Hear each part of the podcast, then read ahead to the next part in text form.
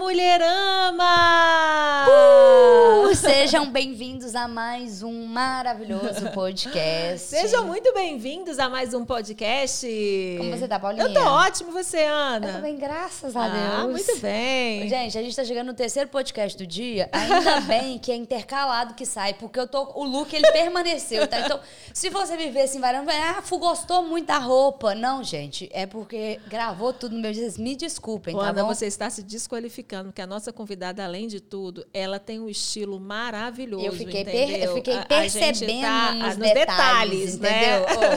Ô, antes da gente apresentar a nossa convidada maravilhosa, eu queria falar pra você acompanhar a Mulherama Podcast em todas as redes sociais. Então você se inscreve no nosso canal no YouTube, que é gratuito e ajuda demais no crescimento do nosso programa. Divulga e você também pode escutar em todas as plataformas de áudio e também acompanhar no Instagram, que lá você vai ver a agenda, quem vai ser participante da semana, dá seu pitaco lá também. Se você quiser ser uma possível convidada, contar a sua história, manda um direct lá Isso pra mesmo. gente. Nós estamos online, né? Exatamente isso. E olha que delícia que vai ser nosso papo hoje. Importante, empoderar de uma mulher forte. E eu falei, até comentei nos bastidores aqui, é, que quando eu, eu tive a ideia do podcast, quando a gente teve a ideia do podcast, eu mandei uma mensagem para uma amiga minha e falei assim: olha, ela tá no top tipo lista 1, entendeu? pra gente conversar. Quem tá aqui com a gente hoje é a delegada de polícia, mas eu vou chamar ela de Elisa Moreira, vou tirar essas questões de doutora e tudo. Elisa Seja Moreira, seja bem-vinda. Muito obrigada. meninas. Nossa, eu agradeço o convite, né? Toda a pompa e circunstância aqui. Obrigada, obrigada mesmo, viu? Obrigada, Elisa. A Elisa ela é delegada de polícia e ela é mãe de um pacote muito delicioso e ela compartilha muito o trabalho dela nas redes sociais dela, que vai estar o, o link aqui para você acompanhar também, que é muito legal. Além de tudo, ela tem um curso de oratória. Não é Sim. isso? E ela é professora de concursos voltados para a área de, de interesse na polícia. Perfeito. Não é isso? É, Elisa, como que, é, como que você adentrou nesse universo masculino, vamos dizer assim, que a gente ainda vai falar sobre isso, que foi sua tese de mestrado que você acabou de falar com a gente, mas como que você adentrou e inacreditavelmente tão nova, né? Não, dentro é. dessa, Ela- dessa, desse universo. Gente, foi uma loucura, porque a entrada, o ingresso na, na polícia foi, foi diferente, foi durante a faculdade. Eu entrei na faculdade com 16 anos, fui para o Rio de Janeiro, fiz faculdade lá, no IBMEC. É porque você já entrou bem novinha também. Foi, né? foi bem novinha. Fui com a cara e com a coragem. é, e eu queria ser diplomata. Era a carreira que eu queria seguir. E no meio da faculdade, uma colega que eu admirava muito virou para mim e falou: Ah, Elisa, você. Não sei, eu tenho um amigo que é delegado de polícia, vai escutando. Eu tenho um amigo que é delegado de polícia e, e eu acho que tem tudo a ver com você. E eu olhava para ela, era tipo, nossa, eu tinha, 16, sei lá, 18, ela tinha 29, então eu achava ela maravilhosa. E tudo que ela falava era meio regra. Eu falei, eu vou pesquisar essa carreira de delegado de polícia, né? E acabei me encantando. É, terminado ah, a faculdade, eu queria voltar, eu não quis ficar no Rio de Janeiro, quis voltar para Minas Gerais. Eu não sou de Belo Horizonte, mas me sinto nascida aqui. E aí quis voltar para cá. Tem uma tia muito querida que mora aqui, vim morar com ela para estudar para concurso público, fazer o AB, né, esses trâmites Sim, de final de, de, de faculdade. Aham. E aí comecei a me preparar, né, num curso extinto que não existe mais. Quando eu chego na sala de aula, quem era o professor que estava dando aula? Esse professor que era o amigo da minha colega. É mesmo? É, mas vai escutando que não acabou, não. E eu comecei a fazer esse curso, a gente conversou, sempre fui uma aluna muito disciplinada, aquela da primeira da fila, do gagarejo, de anotar, eu sempre fui realmente muito disciplinada. Sim. O tempo foi passando, né? Fui aprovada, comecei, né, minha carreira, fiquei dois anos, vim para Belo Horizonte, depois fui para Uberlândia, conheci meu marido, voltei, depois a gente volta lá, voltei e nós lançamos o nosso curso em Delta. Aham. O curso começou a fazer sucesso e aí eu recebo um direct de um delegado de polícia que tem um curso preparatório, que é o Supremo Concursos aqui, é referência nacional né, em aprovação. E ele, ô Elisa, eu queria conversar com você, com, com o Murilo, estou gostando muito do seu curso, vamos fazer uma parceria. E hoje, eu acabei de voltar do lançamento do livro dele, inclusive, é o meu irmão, padrinho do meu filho. Que legal. É um, um grande amigo, que é o Bruno Zampieri. Então, é muito curioso é, como é as voltas que a vida dá. Muito, muito, Aham. muito, muito. E sou apaixonada pelo que eu faço. Foi uma escolha que caiu meio que de paraquedas, mas acho que eu fui escolhida pela carreira, sabe? Acho que foi um pouco isso. Que legal. demais. E você passou muito nova. Muito nova. Na minha época, a academia de polícia era uma fase do concurso. Uhum. Hoje não. Hoje os colegas na Polícia Civil de Minas Gerais, cada estado tem as suas regras, né? Mas os colegas na Polícia Civil de Minas Gerais hoje entram na academia de polícia concursados, como policiais. Entendi. Na minha época era a última etapa. Então você podia tomar pau e podia ir embora. Né? Se alguma coisa desse errado. É, e nessa época da academia de polícia, eu tinha 23 anos. Eu fiz 24 na academia de polícia em julho e me formei em outubro. Então eu tinha acabado de completar 24 anos. E você já... Nossa. Gente, que chique. Muito 24 louco, né? anos, muito, nova. muito, inexperiente, nova, muito né? inexperiente. Muito. E dentro desse universo que você frequentou da academia de polícia, já, deviam ter poucas mulheres. Sim, hoje melhorou bastante, aumentou. Mas na minha época era em torno. Não chegava a 30% das delegadas. Não Sim, chegava. sim. A minha turma devia ter 30 pessoas, nós tínhamos oito mulheres na minha turma. Não é, É né? muito pouco, É né? muito pouco. É muito pouco, porque é um universo muito masculino.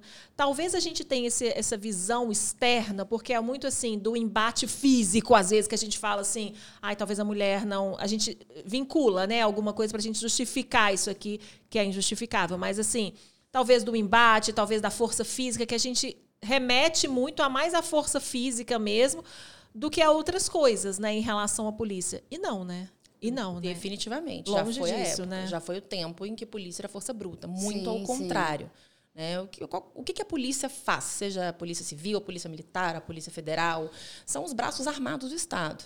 Então, toda essa construção do masculino em cima da figura da polícia, ela se justifica aí, no monopólio do uso da força, Uhum. da força bruta, dos próprios símbolos, né? Arma de fogo, que é o falo masculino. Então, tem muita gente que discute sobre isso. É tudo construído em cima dessa perspectiva. Só que o trabalho policial é um trabalho muito mais de inteligência, é um trabalho muito mais burocrático, Uhum. menos glamourizado, menos voltado ao que nós vemos em filmes de Hollywood. Esquece aquilo, gente. Aquilo é pirotecnia. a gente vê em redes sociais, às vezes, a turma exaltando muito esse lado, mas Uhum. é, essa é a ponta do iceberg. Assim, é, é o resultado de uma operação policial que, às vezes, demorou um ano e meio para ficar pronta.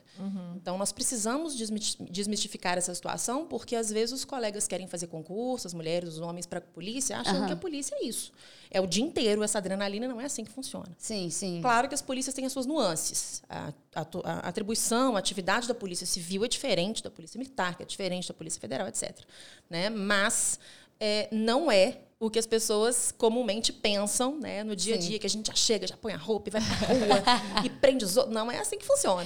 Não, né? gente, isso tá sendo até pra mim, porque eu cheguei e falei, eu perguntei, eu falei, mas e aí, você já fica lá fardado? Porque a gente ela é uma mulher maravilhosa, ela é uma mulher super alta, eu já fiquei imaginando ela assim, toda bonitona. E aí depois ela me falou, é muito mais investigativo ali por trás dos panos, né? Até pra vocês tomarem algum tipo de atitude, tem que estar tudo na ponta do lápis, né? Sim, e isso pode ser muito frustrante, Ana, para quem quer fazer o concurso Sim, policial, sim. porque vive nesse ambiente né, de, de redes sociais, que tem o seu, seu lado muito positivo. Com certeza. Porque divulga o trabalho, Aham. quando bem feito, porque traz a presença das mulheres para as forças policiais. Mas quando se perde o tom, a gente corre o risco, um risco muito grande, de talvez desclassificar a nossa profissão, Sim, ou de trazer para as pessoas que querem fazer parte das instituições policiais uma ideia de frustração. E já é por si só uma profissão que frustra muito, por vários motivos.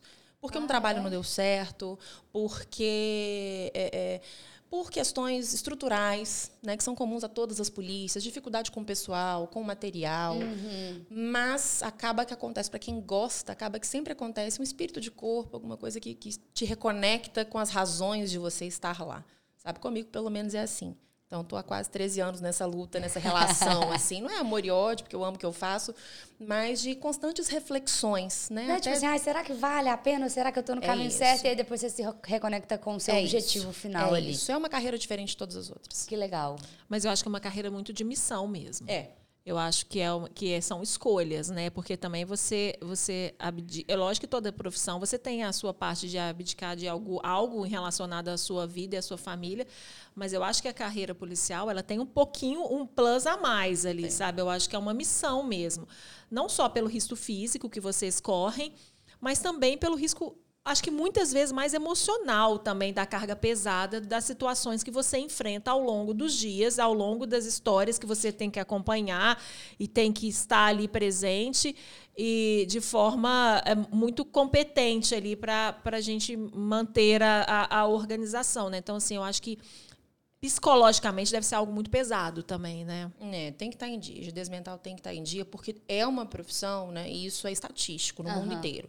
Policiais, médicos são profissões que nos submetem, uh, profissionais da saúde em geral, a uma carga de estresse muito maior, porque a vida das pessoas está ali na nossa mão. Com a certeza. verdade é essa, né? Seja a vida dos rumos, você privar a liberdade de alguém, que é algo muito grave. É muito grave. É muito sério. Você, com uma caneta, fala, vai pra cadeia. Aham. É, a gente precisa entender a dimensão disso, né?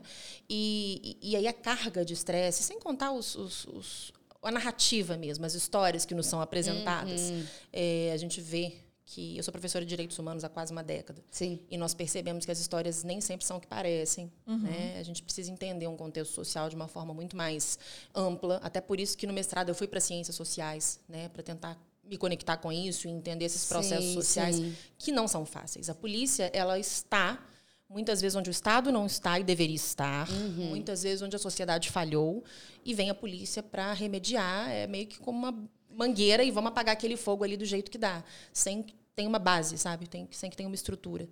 E muitas vezes a gente não consegue fazer isso da melhor forma. Não, muito legal, porque É. existem N motivos, né, pelo qual as situações acontecem. Sim. Então você entender de Sim. uma forma humana, né, o porquê que aquilo aconteceu para tomar certas decisões. E técnica, né? Exatamente. E- Deve e- ser e- extremamente exaustivo, né? Porque tomar decisões é rápido. muito E E exaustivo. na além, hora, do é mais, É. e além do mais, casos que repercutem é, é, na mídia, por exemplo, as pessoas querem uma solução imediata da polícia. E a cobrança não vem em cima do Estado, não vem em cima, vem em cima da polícia, que não, Sim. não fez o papel dela, ou que fez o papel dela errado, que está demorando, né? Por que, que a polícia não pegou? Por que, que não, não fez? Ou por que, que a polícia não estava, né? Então, muitas vezes, principalmente os casos famosos, que com as redes sociais têm chegado cada vez mais, as coisas estão estão acontecendo cada vez mais, né? Assim, ah, sei lá, publicamente a gente está tendo acesso a mais casos, assim. A gente está falando dessa semana, inclusive, que aconteceu um caso bárbaro no domingo, que foi eh, nós estamos na semana de gravação desse programa, onde foi o anestesista que estuprou a mulher eh, num ato de vulnerabilidade. Então, assim, eu acho que as coisas estão chegando mais visualmente para as pessoas. E, de certa forma, a cobrança do que a polícia tem que dar conta, a primeira pessoa que tem que dar conta é a polícia, pesa ainda mais sobre, o, sobre a, a posição de ser policial, né? Porque Demais. no backstage ali são outras coisas que acontecem, né? Completamente. Há de se ter muito cuidado também com o que é veiculado. né? Porque muitas vezes a decisão técnica da delegado, delegado de polícia, ela tem que ser tomada porque a lei te amarra. Com certeza. Então, não dá porque matou 10 crianças, mas se eu não tiver no estado de flagrante naquele momento, se eu não tiver uma outra ordem de prisão, uma ordem judicial, eu não posso prendê-lo. Está na minha mão. Mas já passaram todos os requisitos do Código de Processo Penal, por exemplo, para uma prisão em flagrante. Eu não posso prendê-lo. Sabe? Então, existem nuances que a sociedade muitas vezes não compreende. Não e, compreende. e eu entendo que a sociedade não compreenda porque Sim. ela não tem conhecimento técnico. Mas aí entra o papel da mídia, entra o papel das agências de controle, das redes, para tentarem explicar, pelo menos de uma forma, é, dar credibilidade, devolver a credibilidade para a polícia. É, porque senão fica, é, tira o, o, o- valor do trabalho de É vocês, isso. né? A gente fal- falou muito disso na conversa que a gente teve com a juíza também, que às vezes a galera pega ali o, o, o, o, o trem no fim da meada ali e vai É. indo, vai falando, vai pitacando, mas, gente, calma. Não é bem assim, Hoje né? todo mundo tem que ter opinião para tudo. né? Exatamente. Você tem que saber de tudo. De alfinete ao foguete, você tem que ser ótimo, você tem que saber absolutamente tudo. Você tem que ter uma opinião pronta a entregar nessa coisa fast food que é a rede social Exato. traz. E se você não der, outro já passou na sua frente, já falou. Não é, né, é, o meu perfil em rede social. Vocês não vão me ver fazendo esse estardalhaço. Uhum. E eu pago preço por isso, porque eu não cresço por conta disso, mas eu não tenho preocupação com É, isso, não. Era isso que eu ia te falar. Às vezes, Não. se você fosse aquela pessoa que tivesse ali Não. entrando em tudo quanto é tipo de picuinha Não. que te solicitassem. Estourada, como É. eu vejo colegas. exato. E não tem problema, porque eu acho que cada um tem a sua linha desde que você esteja distrito às suas normas institucionais. Com nós, certeza. temos, é, é, nós temos normas a seguir. Aham. né? Eu tenho uma chefia, eu tenho é, uma lei orgânica para ser seguida, então eu preciso obedecer a isso. Né? Se é o jogo que Perfeito. eu resolvi jogar, se eu sou policial civil, eu tenho uma legislação que me rege. Agora, tirando isso, eu vejo a turma é, é, perdendo um pouco esse tom em nome do, do like, da aprovação, É. do seguidor. Mas e aí? Até onde isso é benéfico? É, não, e até onde isso reverte? Qual, Uhum. qual é o seu engajamento real? Quais são as pessoas que compram a sua ideia ou que, que te interpretam, ou que estão dispostas a ouvir de fato o que você tem a dizer? Sabe? É, tá cansando, acho que todo mundo um pouco cansado, não tá? Concordo. Dessa questão É, da rede social. Concordo muito, a gente fala sobre Meio isso, né? imediatismo, como se todo mundo Demais. tivesse o- a obrigação mesmo de se posicionar ou de falar alguma coisa ali, É. sendo que, na verdade, é, você nem parou pra pensar, tipo, ah, eu tô pronta, ou eu domino esse conteúdo. Eu sei falar sobre isso. Exatamente, exatamente, exatamente. É, eu sei opinar, eu sei falar. E a gente está, eu acho que mais um dificultador assim, em relação à sua profissão, que a gente está no Brasil, que é um país que normalmente assim é, não valoriza muito as atividades, é, não valoriza o judiciário, não valoriza muito, acha que o juiz ganha muito, que não faz nada. A gente falou isso como juiz aqui, né, e como desembargadora. É sempre assim, ah, é, é, o juiz fa- tra- é, não faz muito e ganha não faz nada e ganha muito. Sim, sim. É o policial que muitas vezes as pessoas se vinculam às vezes assim, ah, mas no Rio toda policial é miliciano, então a polícia de um modo geral é errada, é corrupta. Então assim, a gente está num país que não valoriza o que você falou, as pessoas que defendem a sociedade, que estão ali, que são as forças armadas, né, que você falou ali da- do, do, do poder, né? E, e a gente precisa quebrar esse ciclo. E eu te acompanho nas redes sociais, eu vejo a- como você mostra as suas ações e como você mostra a sua rotina como delegada de polícia de forma muito verdadeira.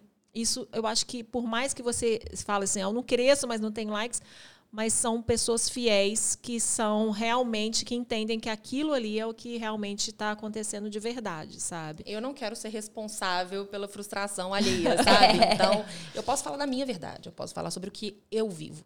Né? Então, eu tento manter esse tom e tento dar um distanciamento também. Então, quando se eu for postar alguma coisa, é sempre depois que o trabalho foi feito.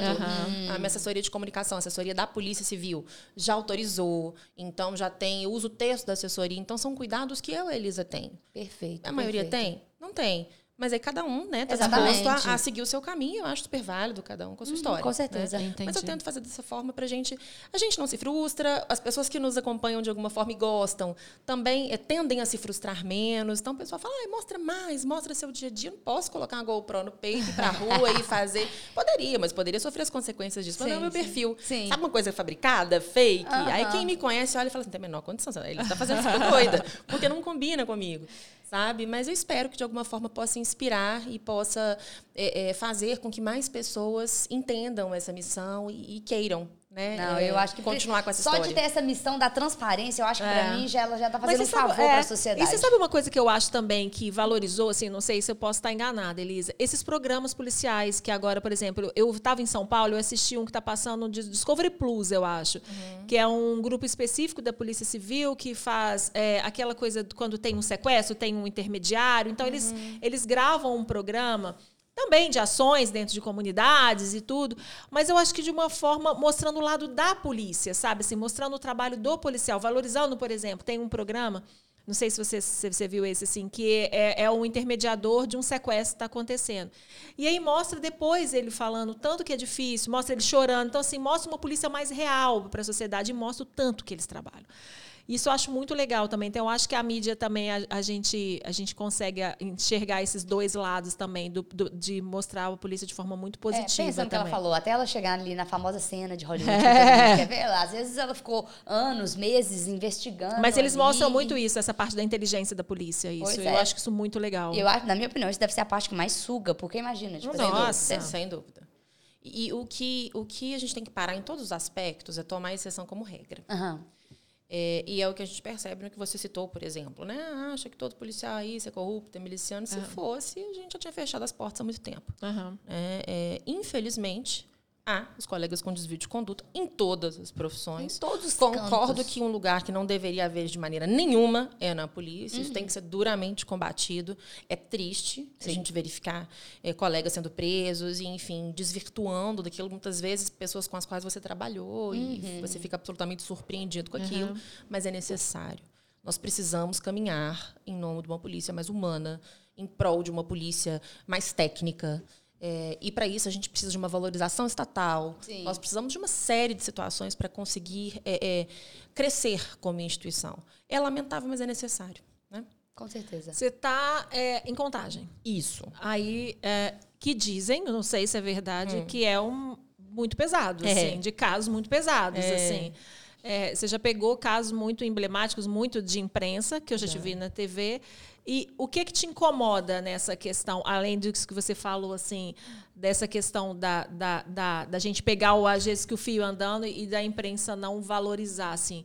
O que que te incomoda muito nesses casos emblemáticos, quando às vezes tem um desfecho e não chega, nunca valorizam assim, ah, foi a, a delegada que, ou foi a equipe do, do batalhão, ou foi, sabe, assim, porque eu não vejo isso acontecer. Você vê isso na mídia, assim, depois do, do desfecho, valorizando Hoje, eu a vou falar um negócio pra vocês que eu, eu, eu meio que comecei a receber, parei de receber esse tipo de informação porque eu parei de assistir televisão. Então, tipo assim, eu, aqueles jornais, aquelas coisas que Sim. eram onde a gente Aham. percebia na Somos maioria duas. das vezes, é, eu não, não é uma coisa que me pega Ah, mas mais, esses casos entendeu? emblemáticos Porque era tanta muito, coisa né? ruim, mas era isso, entendeu? Eu nunca falava da, tipo, ou de uma parte boa, É, ou da resolução do problema, ou do trabalho que a polícia É fez. exatamente Não, isso. é só exato, exato. a parte ruim, horrível e terrível. É. E acabou. O que acontece é o seguinte: um avião caiu, foi decolado, o aeroporto de Confins caiu. Isso vai virar notícia no mundo inteiro. É, Não vira notícia que milhares de voos decolam todos os dias de Confins. é, Aham. exato. É isso. Eu ouvi esse exemplo há uns dias, eu falei, é, é a exata representação de tudo. O que vende, a notícia que vende é a notícia que dá errado. A notícia. E isso nós percebemos, você deu o exemplo horrendo do anestesista, né? É, a gente percebe as pessoas pegando carona, inclusive, sobre essa notícia para crescer, para estar ali no, no- no Trending Topics, para aparecer, para, sabe, sem nenhum, nada contribuir. Não é um Gente, jurista viram- falando, não é um médico falando, não é. exato. É uma Exato. pessoa que tá lá é, e quer pegar carona numa coisa horrenda, travestido, revestido num viés de. Ah, estou aqui compadecido com a vítima. Tá nada. Nada. Tá É, nada. Tá é ali para mídia. ganhar like. Exato. Sabe? Então, isso eu acho difícil no ser humano. É. Isso vem me cansando. Por isso que eu evito me posicionar em rede social nesse sentido. A gente faz uma nota, a gente manifesta, mas com vídeos longos. Você poderia muito bem sentar ali, colocar uma placa Não. e tal, nananã, porque vamos supor que você tinha licença poética pela sua profissão, mas, mas não era a intenção. Sim. Tipo, não, era, não, é, não é genuíno. Você não tá fazendo aquilo de É. uma forma genuína. E vocês tá? podem ter certeza que quando eu fizer é porque eu acho que eu tenho alguma coisa para contribuir. Exatamente. No caso do anestesista, tudo já foi falado Uhum. sobre isso. Tecnicamente, por colegas muito bem, bem instruídos. Eu me manifestei de uma forma muito pontual, com uma nota. é, e eu tento combater isso no meu trabalho, Aham. sabe? É no dia a dia. é, e com o trabalho sempre de tentar apoiar essas mulheres com esse índice altíssimo de violência em todas as Aham. searas, seja doméstica, seja sexual, que a gente tem. Mas achei que não tinha que contribuir. Sabe? A gente precisa também se recolher. Por que, que nós sempre temos que pular na frente, nos mostrarmos e dizer, olha só que opinião incrível que eu tenho e para que Aham. isso, sabe? Eu Legal. entendi, eu entendi. Eu também, eu, e você fez isso também em relação à- àquele caso de estupro. Eu vi que você se posicionou, você deu o seu parecer profissional e ficou e ficou e é exatamente isso, sabe? É não se não pular na frente para falar que o seu, o seu a sua, a sua opinião é a certa, por mais que você entenda e por mais que você saiba até os bastidores que talvez nós não, não, sa- não saibamos, fala assim, olha, aqui não é a minha, sabe? Eu, eu me posicionei como a Elisa, como a doutora a, a delegada Elisa, mas eu fico por aqui. Sabe? Eu fico por aqui. Tem um exemplo, Paulo? Coloca nesse caso ou em tantos outros. Aí põe a pessoa e põe no background, né? Põe ali atrás o, o filme. Vejam esse absurdo, aí apontando para trás e narrando.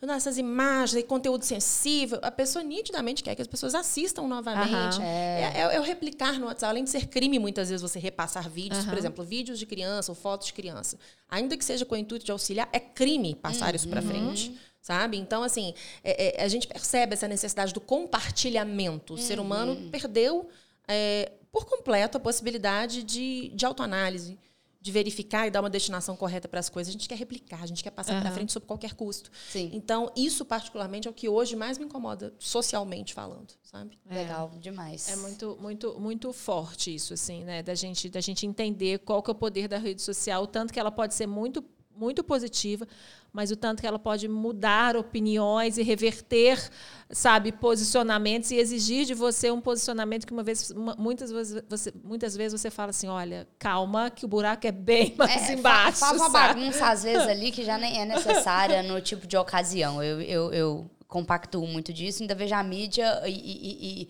os marqueteiros aí ainda usando desse gancho, né? Porque já perceberam que é assunto ruim, é coisa ruim, é, é, é desgrama que dá ibope. É, é, sim. Então eles começam a traçar os, os, os, planos de marketing já baseado nisso, né? É, tipo exatamente. assim, deixa eu pensar num trem ruim ou num gatilho ruim para eu despertar no público para que isso vire pauta ou para que isso tenha a atenção que realmente deva ter. Ô Elise, falando especificamente agora, quando você falou que muitas vezes o delegado fica é, sem, sem poder fazer a ação diante das leis. Falando desse caso do anestesista, ele só está preso porque foi flagrante, não é isso? Como quando você falou na questão do flagrante, que muitas vezes você sabe, mas você não pode prender. É, a prisão de alguém no Brasil, segundo a nossa legislação, segundo a nossa Constituição, as nossas leis, nosso Código de Processo Penal, ela só pode acontecer se for em flagrante delito, então, no momento, logo após, logo depois, tem vários tipos de flagrantes, que não faz sentido a gente falar sobre é, isso aqui. A pessoa não vai entender. É, não, não, não, não, é desnecessário. é, uma prisão preventiva ou uma prisão temporária. E essas uhum. prisões têm requisitos legais para serem cumpridos. Não é requisito de achismo, de opinião, de mídia, do número de crianças que matou. Não.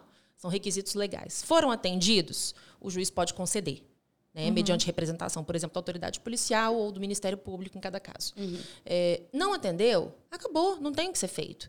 Ah, essa pessoa será impune? Vai continuar impune? Não. Existe um processo, existe um inquérito policial, um processo criminal, e essa pessoa pode ser condenada ou não ao final. Uhum. E aí sim, o juiz vai decretar a pena e executa-se a pena dessa pessoa. Então, em termos leigos, é assim. Uhum. Existe essa prisão neste momento, que é durante o inquérito policial e ou durante o processo, e existe a prisão, assim, por dizer também de forma leiga definitiva, que é por força da sentença é, transitada em julgado. Entendi. Legal. Entendeu? Por isso que foi eu, tão eu entendi importante. tudo, É, não, eu entendi. Deu pra entender? Eu entendi, não. Tá. Eu entendi de verdade. Eu tentei falar do, não juridiquês pra, pra ver se não, existem formas de se sim. prender as pessoas. E é né? é muito legal você ter falado isso, porque aí, tipo assim, voltando, né, aqui nas redes sociais, mas enfim, é, a galera, ai, né, mas daqui a pouco solta, mas daqui a pouco aquilo. E aí é muito legal você explicar que, gente, calma, não é. Vou aprender de novo depois. É, tipo assim, não, uma, ou duas não é do jeito que, que vocês estão interpretando, assim, é ok, que tem muita coisa no Brasil que não é resolvida da forma que deveria ser bacana. Mas, tipo assim, não, não invalide o nosso trabalho Sim. em é. questão de tirar essa é. conclusão, tipo, precipitada. Sim. Tipo, funciona Mas assim, muitas vezes é frustrante também, né? Muito. Com certeza. Muitas Há vezes, de né? separar né? o ser humano do profissional. É. Então, uma uhum. coisa é o que a Elisa, delegada, faria. Outra coisa é o que a Elisa mãe, a Elisa esposa, a Elisa uhum. filha. É sempre o exemplo da sala de, exemplo da sala de aula, principalmente para mim, né? Para eu que sou professora de direitos humanos. É, e se fosse o seu filho, não sei se eu arrancaria uhum. uma cabeça, daria um tiro na testa, se eu não faria nada, não uhum. sei. Uhum. E queira Deus que jamais passe por uma situação é. semelhante. Com certeza. Mas eu tenho plena consciência de que eu estou sujeita às reprimendas legais. Sim. Uma uhum. coisa é a Elisa ser humano, outra é a Elisa delegada de polícia. Eu não posso confundir. A partir do momento. O que, que dá problema? Qual é a grande questão? Quando eu confundo as uhum. duas, aí realmente não tem solução. Agora, tipo assim, falando aí também dessa questão do cansaço, do desgaste, Sim. de quão frustrante pode ser, já que não depende, né, somente de uma decisão. Já aconteceu de, às vezes, então, vocês ficarem ali super empenhados em investigações e afins e ser uma coisa e depois não ter o desfecho devido, várias né? Vezes, várias vezes. Nossa, deve ser péssimo. Por várias é. razões. É. Anos de trabalho, às vezes, é, tipo, meses de pesquisa, né? A pessoa fugiu, o juiz não deu a prisão, é, várias razões. Várias, Não, isso deve várias. ser o ó. É. Aí, às vezes, é o um momento que você fala, pô, vou desistir. É, é, é isso, é isso. Mas foram mais as vezes que em que deu certo. É. Então a gente fica, é, dá aquele quentinho no coração de que estamos no caminho, no caminho correto, certo. vamos em frente. Mas né? eu acho que, de um modo geral, a gente tende a ter mais coisas que dão certo Sim. na profissão, de, seja qual for, do que seja qual for, independente dos que que dão errado, na vida, né, sabe? Né, Na vida, Só que a gente exatamente. foca no errado. É, exato, exato isso. O ser humano foca no ruim, no exato. que é feio, no que tá errado, né? Eu não sei pode se... um negócio desse, né? É de todos nós. É. A gente está sempre querendo uma linha de chegada mais longe. Então, hoje você quis uma casa de X reais. Aí você conseguiu sua casa de X reais.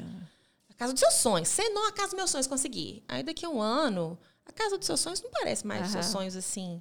Aí você olha aquela que é duas vezes o seu sonho. Sim, aí, você, é. aí um dia você conquista é. a casa duas vezes o seu sonho. Uhum. Aí você olha para o lado e, e pronto, sabe? E é. vem um ciclo vicioso que você fala assim: meu Deus, onde é que a gente vai parar? Isso é do ser humano. É. Onde é que foi que nós perdemos a capacidade de nos encantarmos com o que nós temos hoje? Sabe? Eu me pergunto isso todos os dias. Eu não tô ilesa isso também, não, tá, gente? Não, é, com certeza, mas é porque isso é muito. Isso vai até além do assunto que a gente estava conversando, é, muito total, profundo é na isso. vida. É, é como se a gente tivesse uma lente negativa. A gente nunca tá satisfeito com nada. Aham. E é instantâneo. A gente volta na questão de ser instantâneo. né? Ou, nossa, amei. Eu comprei um carro. Nossa, esse carro. Aí você tá dirigindo, você olha para um lado, tem um carro duas vezes o tamanho do seu. Você fala, poxa. Cara, olha para o outro. Tem gente que tá no ônibus e olha para o outro. Tem gente que tá a pé e olha para o outro. Tem gente que não tem dinheiro para sair de tem casa. gente que não tem perna, gente. Pronto, é isso. Sabe? É, isso. A gente precisa é, se conectar, e eu estou falando isso, é meio que retórico, estou falando para mim também, tá? É, se conectar com o hoje. Porque Com eu sempre certeza. também quero, quero muito, quero mais. Não é materialmente falando só, não. É vamos, vamos, vamos alcançar. Você quer fazer um mestrado, fiz um mestrado. Não, eu vou pro doutorado. Não vou. Quero nem de presente. Pago pra você, Elisa, hoje. Quero nem de presente. Porque eu preciso me reconectar com outros aspectos da minha vida agora. Demais. E eu tive que passar quase 37 anos da vida para aprender isso. Porque tudo foi antes, tudo foi rápido, tudo Aham. foi. Eu sempre fui essa pessoa meio que Imagino, insaciável. sim, sim. Não, ela, Chega. ela passou na faculdade com 16 anos. Imagina, e com 24 ela já era. E pra era- é, não. Pra quê? No meu caso, eu venho de uma bolha, de um privilégio imenso, de uma família de classe média, mas venho de um privilégio imenso de poder. Vocês têm noção? Só poder estudar, não precisa pagar os meus estudos. Sim, É. sim. Só isso. É, Sim. uau! Sabe? Então eu não precisava estar lá na faculdade com 16 anos, nem com 17, nem com 18, nem com 20, nem com 25. Uhum. Sabe? É, é isso. Porque estudo lá em casa sempre foi prioridade. O que que você Uhum. quer ser astronauta? Você vai ser astronauta. O que que você quer? Vender coco? Vai vender coco. Uhum. Quer ser, você, vai ser o que você quiser da vida Aham. sabe? E, e não tinha necessidade. Essa cobrança era uma coisa interna. Só que isso é autodestrutivo. É, com certeza. E nós vendemos esse modelo para as pessoas. Então, eu tenho muito cuidado, Paulo, você né, que, que já vê há mais tempo, já acompanha há mais tempo, porque muitas vezes, novamente, a rede social, você acaba se tornando, e hoje eu tenho um pouco mais de consciência disso, um modelo irreal. As pessoas pintam, às vezes, uma Elisa que eu não sou, que, Sim. eu não, que, que não Aham. existe. Sim. Embora eu até acredite, sim, que a minha imagem na rede social seja muito semelhante à minha imagem real. Aham. Sabe? Eu até acho que, que tá, pré, tá próximo. Mas a cabeça de quem tá te acompanhando é, É, terra de é, ninguém. é, é, exatamente. A visão que o outro tá vendo, você não tem, não tem como, como saber, né? Coloca-se o Melise intocável. As, Ah. as meninas chegam pra mim e perguntam: você tem celulite? Oi! As coisas assim. Todo, sou toda furada, amiga. Mas assim, é, sabe? Desce daí. Sim. Vamos tirar esse mito da perfeição. É. É. Muito consciente da sua parte ter essa atitude, porque eu vejo que hoje, quando você. Eu penso muito assim também, quando você coloca esse posicionamento às vezes na mesa, eu já vi muito, mas você tem que trabalhar um mindset de agir Que horror ser dessa palavra. da- Tenho eu pânico horror, dessa palavra. Eu tenho horror. Eu briguei com meu namorado disse, não fala essa palavra comigo. não. Gratidão. Tem Você tem que ter um pânico. mindset daquilo que você quer ser. Eu falei, então pera, eu tenho que me portar, agir, falar e mostrar uma coisa que eu não sou, pra então um dia pode ser que eu alcance aquilo. Eu até acho. Ai, vontade de quebrar tudo, gente, eu É. tenho. Mindset, eu caramba. A gente precisa ter uma perspectiva. Eu costumo dizer assim: imagine-se de acordo com o que você quer ser daqui a cinco anos. Eu ouvi essa frase de uma amiga, Aham. mas é assim: é uma meta sua para você ir lá. E, e não vai ser uma reta, não. Vai ter escada, vai ter buraco, vai ter tudo para você poder chegar. Sim, sim, sim. sabe? É, mas o tal do mindset, programe, se acorde, tome seu, seu shot de verde, depois medite no sol por 10 minutos. Dá. É. As pessoas têm que correr, têm que pegar o ônibus, têm que deixar o menino na É, escola, é. tem que fazer um almoço, tem que passar no mercado. A vida não é, É, assim. e aí mindset do milionário. Então, se porte como um e não tem nada na jadeira pra comer, não tem dinheiro pra pagar a fatura É. do cartão, mas o mindset tem que estar lá. E a pessoa que fala do Da- mindset tá oh. fazendo massagem 10 horas da manhã, indo pra academia às 11 e que bom, que maravilha você ter essa vida, mas assim, as pessoas não podem se pautar, de- essa é a exceção de acordo com a sua vida. E aí você fala de gratiluz, é, é, tendo essa vida. E a vida real das pessoas não é assim. Isso me dá, gente, me dá pânico, eu tenho vontade de gritar, sair correndo ah, loucamente na rua, falar, acorda. Isso vende. Vende! E as pessoas Vende. compram. E aí você conhece essas pessoas que fazem isso e elas estão felizes. O mindset É. delas está péssimo. Elas não estão programadas, elas não estão tomando shot, o shot está azedo. Porque não, não tá rolando. Porque ninguém é assim. muito bom, Elisa. Mas não é Exatamente. isso. Eu, ai, eu morro de raiva. demais, Obrigada, Ana. Que horror do tal do Não, mindset também. nervosa com isso. Mas enfim, ó, vamos pra gente não perder muito o fio da meada do mindset. Eu queria entender, desde quando você entrou aí nesse universo que a sociedade Hum. julga como uma profissão masculina e tudo mais. Muito, né? É, como foram os seus desafios como mulher? E outra pergunta, dentro do universo já da polícia, como que é a tratativa? Tipo, internamente, desde quando você inicia, num preparamento. Tipo, assim, já existe esse objetivo de igualdade internamente? Como é que funciona? Olha só, existe uma polícia, eu vou falar da minha instituição. É, tá? obviamente, da sua experiência. Existe uma polícia hoje. Existe a polícia de quando eles entrou vou fazer 13 anos agora em outubro. Existe uma polícia de 13 anos antes, né? E não muito atrás para as mulheres, porque não, não é, é- é um pouco recente, Aham. né? A nossa ingresso historicamente é ontem, né? Mas é, é- é o que acontece. E eu tive a oportunidade agora de pesquisar na dissertação de mestrado é, a desigualdade de gênero na ascensão às posições de poder na Polícia Civil de Minas Gerais. Por quê? É, Eu fiz o mestrado pela PUC Minas em convênio com a Polícia Civil. Então, os nossos trabalhos têm que reverter ao crescimento institucional. Sim. Então, apresentar perspectivas para a instituição, é, tudo de forma muito respeitosa, mas trazendo dados. Aí eu entrevistei, tive um universo, eu entrevistei oito mulheres, foram 13 as mulheres que até hoje chegaram ao Conselho Superior da Polícia Civil, que é o órgão máximo. Né? Isso é nada perto do- de tudo Gente, que já que aconteceu. eu entrevistei oito delas, né, por um critério de saturação, eu já consegui os dados que eu precisava. E essas mulheres me deram relatos exatamente sobre o que você perguntou. O que, que é difícil? Por que, que a gente não chega lá? Por que, que para a gente é muito mais difícil? Tem toda uma perspectiva histórica. Então, eu trabalhei a síndrome da impostora. Aham. E são mulheres poderosíssimas, são mulheres que chegaram ao ápice da instituição. Sim. Né? É, trabalhei muito. Trabalhei o teto de vidro e o piso pegajoso, que foram expressões utilizadas pelo movimento feminista para por que, que a gente não alcança as estrelas, né? Homens e mulheres, tem várias figurinhas interessantes sobre isso. Depois, se vocês quiserem colocar na edição, eu mando para vocês. É, tem várias. Tem o homem e a mulher, e a mulher tem sempre um teto de vidro. E o homem está com a mão assim para conseguir alcançar. Porque nós temos barreiras que não fazem com que nós cheguemos lá. Então, o trabalho doméstico, por exemplo, que é um trabalho invisível, né? A Revolução Industrial ela veio. As mulheres com a Revolução Industrial saíram. Houve alguns registros de mulheres antes, ok, mas foi ali que as mulheres também, de- a grosso modo, saíram Sim, sim. para a rua, para trabalhar. Aham. Só que elas saíram para trabalhar, mas não abandonaram os afazeres domésticos. Quase Exato. impossível. E os homens não assumiram esse papel, não assumiram essa função. Como é que faz para ter igualdade de oportunidades? Não tem. Porque a, a nossa carga horária, em todas as classes sociais, em todos os nichos, é muito maior. Por mais que o, o marido, o companheiro seja colaborativo, por mais. Não adianta. É muito maior, porque existe uma carga invisível. É o piso pegajoso, é um piso do qual a gente não se desgruda. Ah, Porque em vez de pedir, você já resolveu a minha causa da menina balé. Entendeu? Aham. Em vez de pedir, você já comprou a cartolina que precisa para amanhã. Meu menino hoje precisava de uma tinta pro cabelo, que era o dia do cabelo maluco na escola. Dia do cabelo maluco. Inventa, tá. Hoje, agora, uma tinta. Aí a gente conseguiu, eu tenho uma rede de apoio, tenho uma pessoa maravilhosa que me ajuda em casa com o Antônio, que é meu filho. Eu já falei, Dedê, ó, aqui, busca lá para mim, por favor. Não vou conseguir sair, porque eu estava em operação policial desde três horas da manhã. Então, faz essa gentileza para mim, pega lá. Ela falou, não, pertinho da minha casa tinha um lugar, ela achou a tinta vermelha para pintar o cabelo do menino. Isso é uma carga mental. É, É. Resolver uma tinta, eu parei 40 minutos do meu dia para resolver uma tinta. é. E isso é porque eu tinha um apoio, uma rede de apoio de outra mulher, vejam bem, Aham. que fez isso por mim. Então, por que, que a gente não chega lá?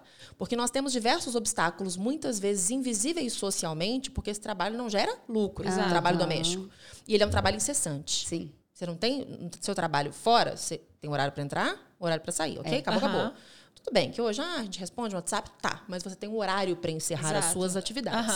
Trabalho doméstico isso não existe. Exato. Exato. Então é uma carga infindável, infindável.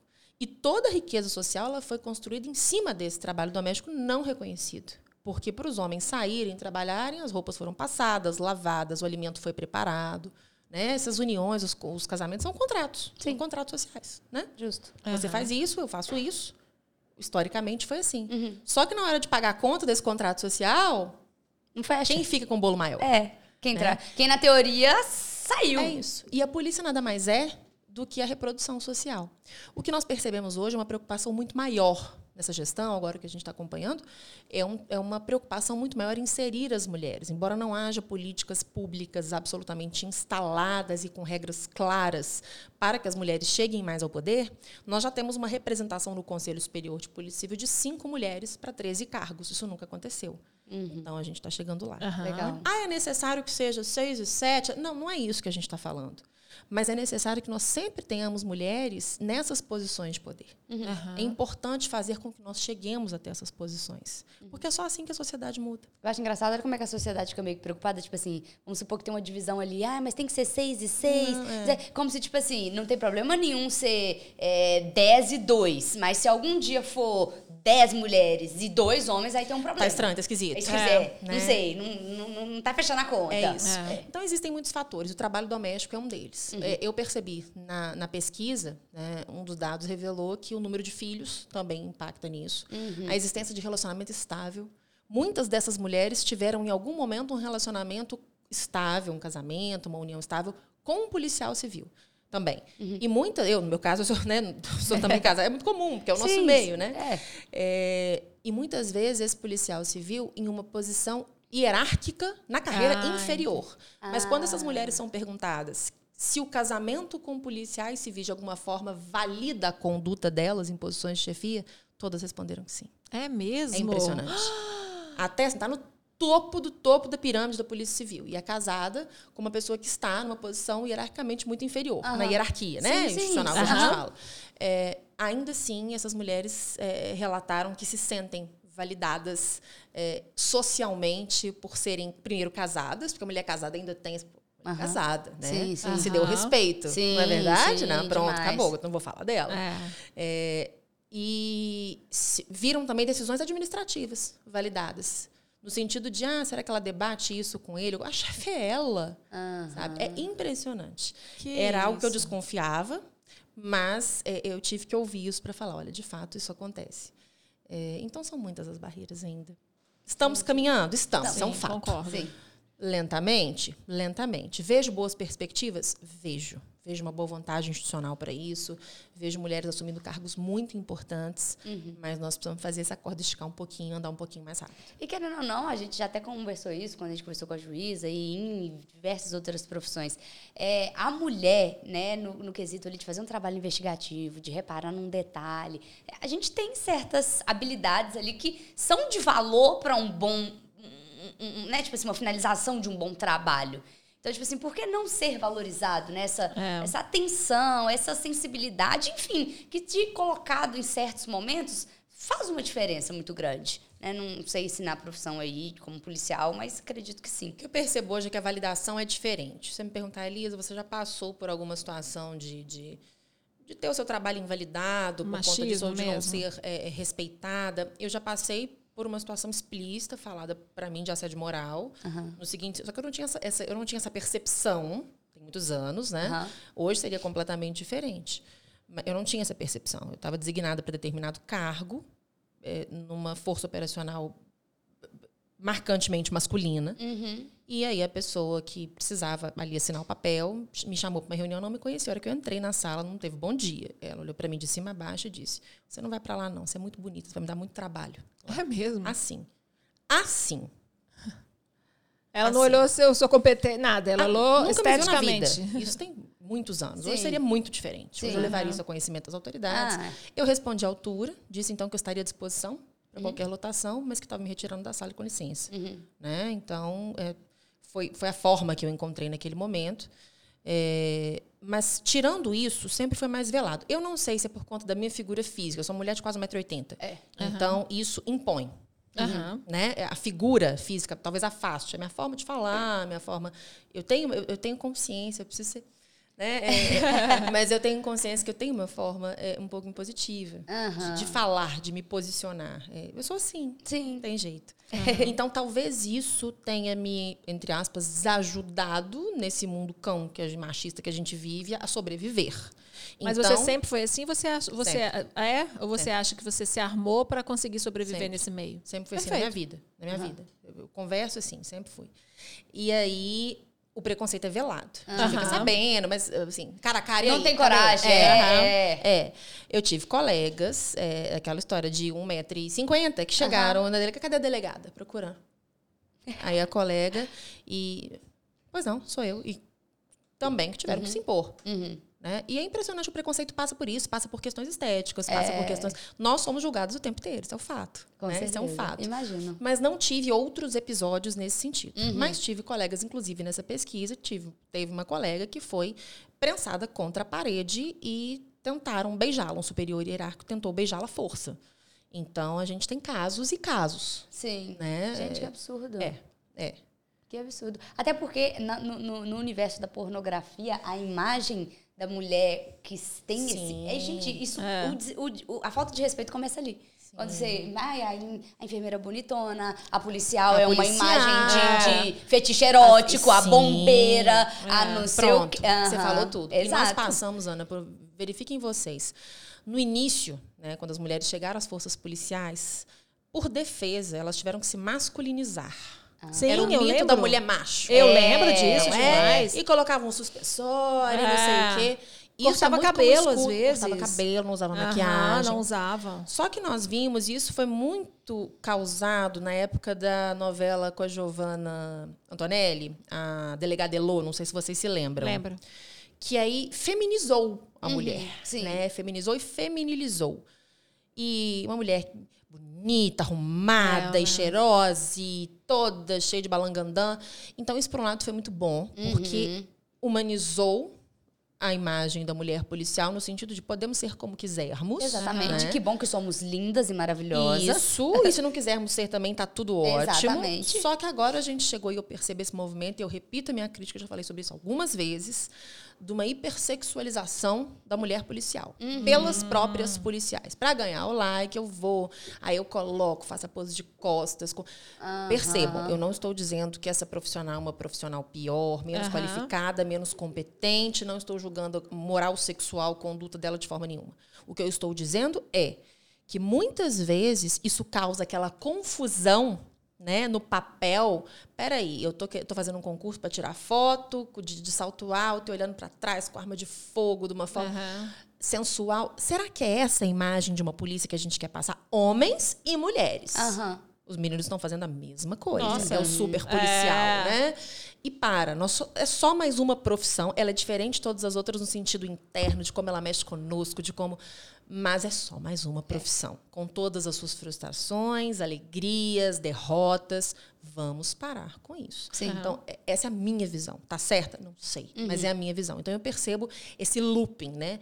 E, mais uma vez, onde é que a gente se encontra? Onde é que a mulher se encontra nisso? A gente não consegue se encontrar, porque a cada momento uma imagem é colocada para nós. Tem que ser a mulher macho, tem que ser a boneca Barbie, tem que ser a hipersexualizada, tem que ser a mulher fetiche. Quero só ser uma profissional. É, Quero ficar na minha de É boa, isso. assim. A gente precisa sempre arrumar um papel e a gente nunca sabe a medida disso. Uhum. Percebem como é difícil?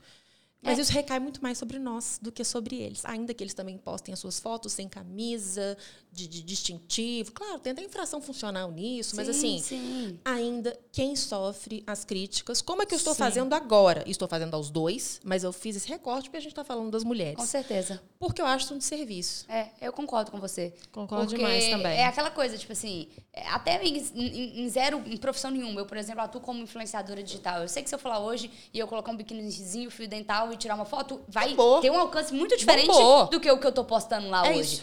É, e não tem problema nenhum se um dia eu quiser colocar Sim. como mulher, porque eu amo meu corpo e tudo mais. Mas os- é quando você usa isso é, intencionalmente pra atrair. Né, o que você quer ali, atenção, engajamento, É. comentário. Depois você entra num ciclo que você, na hora que você quer sair, você É não isso. consegue. Ninguém e diz que isso é você- incorreto. você Ninguém entra- diz que é é. incorreto, não mas é. uma hora isso vai te incomodar Você porque você não quer ser disso? reconhecido por isso. É isso. Você Exatamente. tem É. consciência disso? Exato. Esse é o papel, a persona, né? É, o É. papel que você quer assumir? Se for, vai na fé. Se joga. Exato. Exato. Vai na fé. Concordo, concordo. Se não for, cuidado. Porque É. o cavalo é alto, você vai cair. Exato. É verdade. E é vi- a verdade. arma vira pra você depois, entendeu? É você vai lá e, e vai, vou fazer, vou fazer e tal. Aí depois fica, né?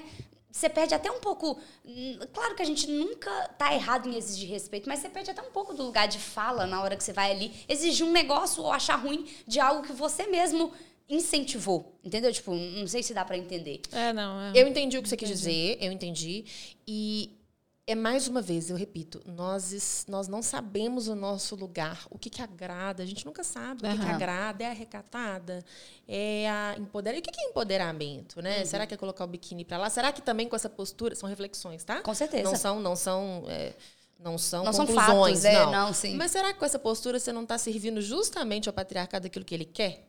É, Você fala, meu corpo, minhas regras. Aí você coloca um fio dental maravilhoso, põe o corpão para jogo. Será que você não está entregando de bandeja de prato para para o patriarcado aquilo que ele quer, Sim. que é a exposição do seu corpo. Sim. É, as, as feministas, elas é, criticam muito, algumas feministas radicais criticam muito, e são vários movimentos dentro do feminismo, né? criticam muito essa postura justamente sob esse argumento. E, repito, é uma reflexão. Com certeza. Né? Até, a- até que ponto Sim. a gente não. é Meu corpo, minhas regras, mas até que ponto aquele seu corpo, suas regras, você não coloca é, o seu corpo para as regras alheias, quando você se coloca assim. É, eu Né? acho que é mais pra a gente despertar nas mulheres, principalmente que estão nos assistindo, é a forma pelo qual você. Que- Tipo assim, qual, como que é a sua persona? A consciência, Exato, a do que consciência. você está fazendo. Exatamente. Exato, Eu acho que partindo disso, É não, a isso. minha consciência é isso. Eu quero ser reconhecida, vista, elogiada Pronto. e aclamada por isso. Pá, Nota vai. mil. Ah, eu quero ser por isso. Pá, vai. Nota eu acho mil. que é- esse é o mindset. Assuma, né? É. Assuma, né? Exatamente. Eu acho que, É, que o, assuma também. o né? empoderamento, de fato, ele tá nisso. Você ter a liberdade e o senso crítico de poder assumir É. Quem você é. persona. Sua persona. É, Ou quem você exato. quer se mostrar. né? Exato. É isso. Juro, justo. Elisa, aonde que veio nessa, nesse universo da polícia a questão da oratória? O curso de oratória? Mulher, foi assim. é, eu leciono para concursos públicos há quase oito anos, né? Aham. É, e sempre recebi elogios muito carinhosos sobre a minha forma de, de me colocar, sobre a didática. Ah, mas você fala bem, ah, você se posiciona bem. Ah, mas vamos fazer um curso. E eu fiquei gestando isso por, sei lá, três ou quatro anos. De repente, eu me encontrei com alguns amigos, eu tenho alguns colaboradores nesse curso que fizeram webinários, foi bem legal. E falei, quer saber, eu vou fazer os convites e vou colocar para acontecer. E foi um sucesso estrondoso, porque é um curso rápido de se fazer, bem rápido. É um curso gostoso. Eu tive a preocupação de fazer. Depois Aham. eu assisti tudo, tudo. As minhas aulas e os webinários. As aulas são curtas, são 30 minutos de aula, são seis módulos. Aham. E aí tem webinários de até duas horas, que são bate-papos, mais ou menos isso que a gente está fazendo aqui Aham. agora, com profissionais. Então, eu tenho é, uma bailarina para falar sobre expressão corporal. Porque o que que é esse curso de oratório? É o curso de expressão, de comunicação. A gente se comunica como a gente se veste, como a gente se coloca, como a gente olha, é, no tom da nossa voz, na fala, na língua, no uso da língua portuguesa. Então, eu trouxe uma professora de português maravilhosa, eu trouxe uma bailarina fantástica, eu trouxe um publicitário, nota um bilhão, é, uma juíza de direito, que é um sucesso, e queria ouvi-la como oratório. Imagina, como oratório impacta para ela tomar as Entendi. decisões, ela é professora também.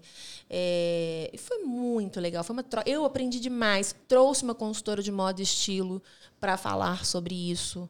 É, como o uso das cores, como o uso da. da- como isso tudo. O que que você, qual a imagem que você quer Deu passar? certo, tá? Porque a Deu primeira coisa que eu percebi quando chegou Nossa, foi mãe. o jogo das cores Eu e a regra hoje. Gente, ela tá Pronto. demais Eu- hoje. obrigada. Eu queria vir alegre, eu queria vir, né? E foi pensado, porque eu queria vir é, descontraída, talvez de uma roupa que eu não fosse trabalhar, Foi demais. quebrar um pouquinho isso da delegada, mas é, alegre. Sim. Né? Que legal. E super deu certo. Foi E, muito e não, é legal. um, não é um curso voltado para o feminino, é um curso Não. totalmente para todas as Embora pessoas. O público. É. não- o meu público ele é feminino, fala, não adianta. Ele se identifica com você, ué, é isso. Não, é a isso. gente tá chegando a uma conclusão, Elisa, que nós mulheres, a gente tá assim. A gente, primeiro que a gente tá com a necessidade de se conectar mais umas com as Ai, outras. que bom, né? E quando a Demorou. gente encontra mulheres abertas, graças a Deus, todo mundo que a gente traz aqui pra conversar, mas são, são, é, são mulheres abertas que estão com propósitos para mulheres. Então eu vejo que a gente meio que gruda, né? É. Então o Ai, público que da bom. Paula é feminino, obviamente, Eu pelo que universo que ela Sim. atua. Meu público, ele é totalmente feminino. E por aí vai, tipo assim, a mulherada meio que preciso, grudo, quero, e é isso. Mas foi muito tempo sem isso, né? Porque a gente tinha que ficar mais bonita que a prima no Natal. É, exatamente. Então, né, você tinha que ir com a roupa mais bonita que a da sua prima. E chega, gente, chega É. disso. Chega de competir. Né? E aí esse curso não é voltado especificamente para carreira policial. Não, nem para carreira jurídica. Ah, que é um curso legal. para a vida. Então, para você vender o seu peixe. Que- Hum. Qual que é o seu peixe? Você faz bijuteria para vender? Você é uma advogada? Você é um promotor? Uhum. Você é um estudante? Você você se vende? Você vai apresentar um trabalho de conclusão de curso? Nós nos vendemos o tempo inteiro. Nós certeza. vendemos a nossa imagem, a nossa comunicação, o nosso produto. Independente da profissão. É isso. Então, melhorar as habilidades comunicativas é interessante para qualquer pessoa. Sim, sim. Né? Foi muito O legal. curso tá vendo ainda? Tá, tá ah, então a gente vai deixar o Que link foi de, o que a de venda sua- aqui do... que a nora, eu falei.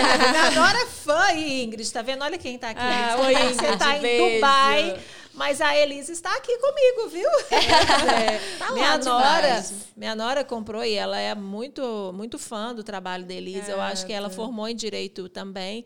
É, e ela fala muito isso assim, como engraçado, né? Assim, é, você é tão nova e ela também é nova, assim, mas como uma mulher inspira outra, Com sabe? Se certeza, espelha na outra e fala assim, poxa, eu gosto muito, queria ser muito, não queria ser a Elise, pô, queria seguir uma carreira, não de delegada, que não é, não é a questão dela, mas assim, seguir uma linha dessa de profissional, sabe? Um de se lifestyle, um lifestyle Isso é mesmo. tão bonito. Ah, Isso bate de um- tem uma vibe tão boa em mim. Isso é tão real. Uhum. Eu recebo isso, gente, de quando alguém escreve. Todos os dias eu recebo um relato que de alguma forma bate diferente, Sim, sabe? sim. Uhum. É real. Eu tenho essa responsabilidade afetiva com essas pessoas. Com certeza. É muito bom, muito bom isso. Então, a gente vai deixar o link aqui do curso da Elisa, E- então, por favor. Vocês vão amar. Eu acho Tá que, eu, eu acho legal. que eu vou fazer, inclusive. Não, gente, é muito Porque- importante mesmo, viu? Você aprender e você aprende cada É, coisa, menina. Não, eu imagino. É muito, muito transformador, assim, de modo geral, independente da carreira.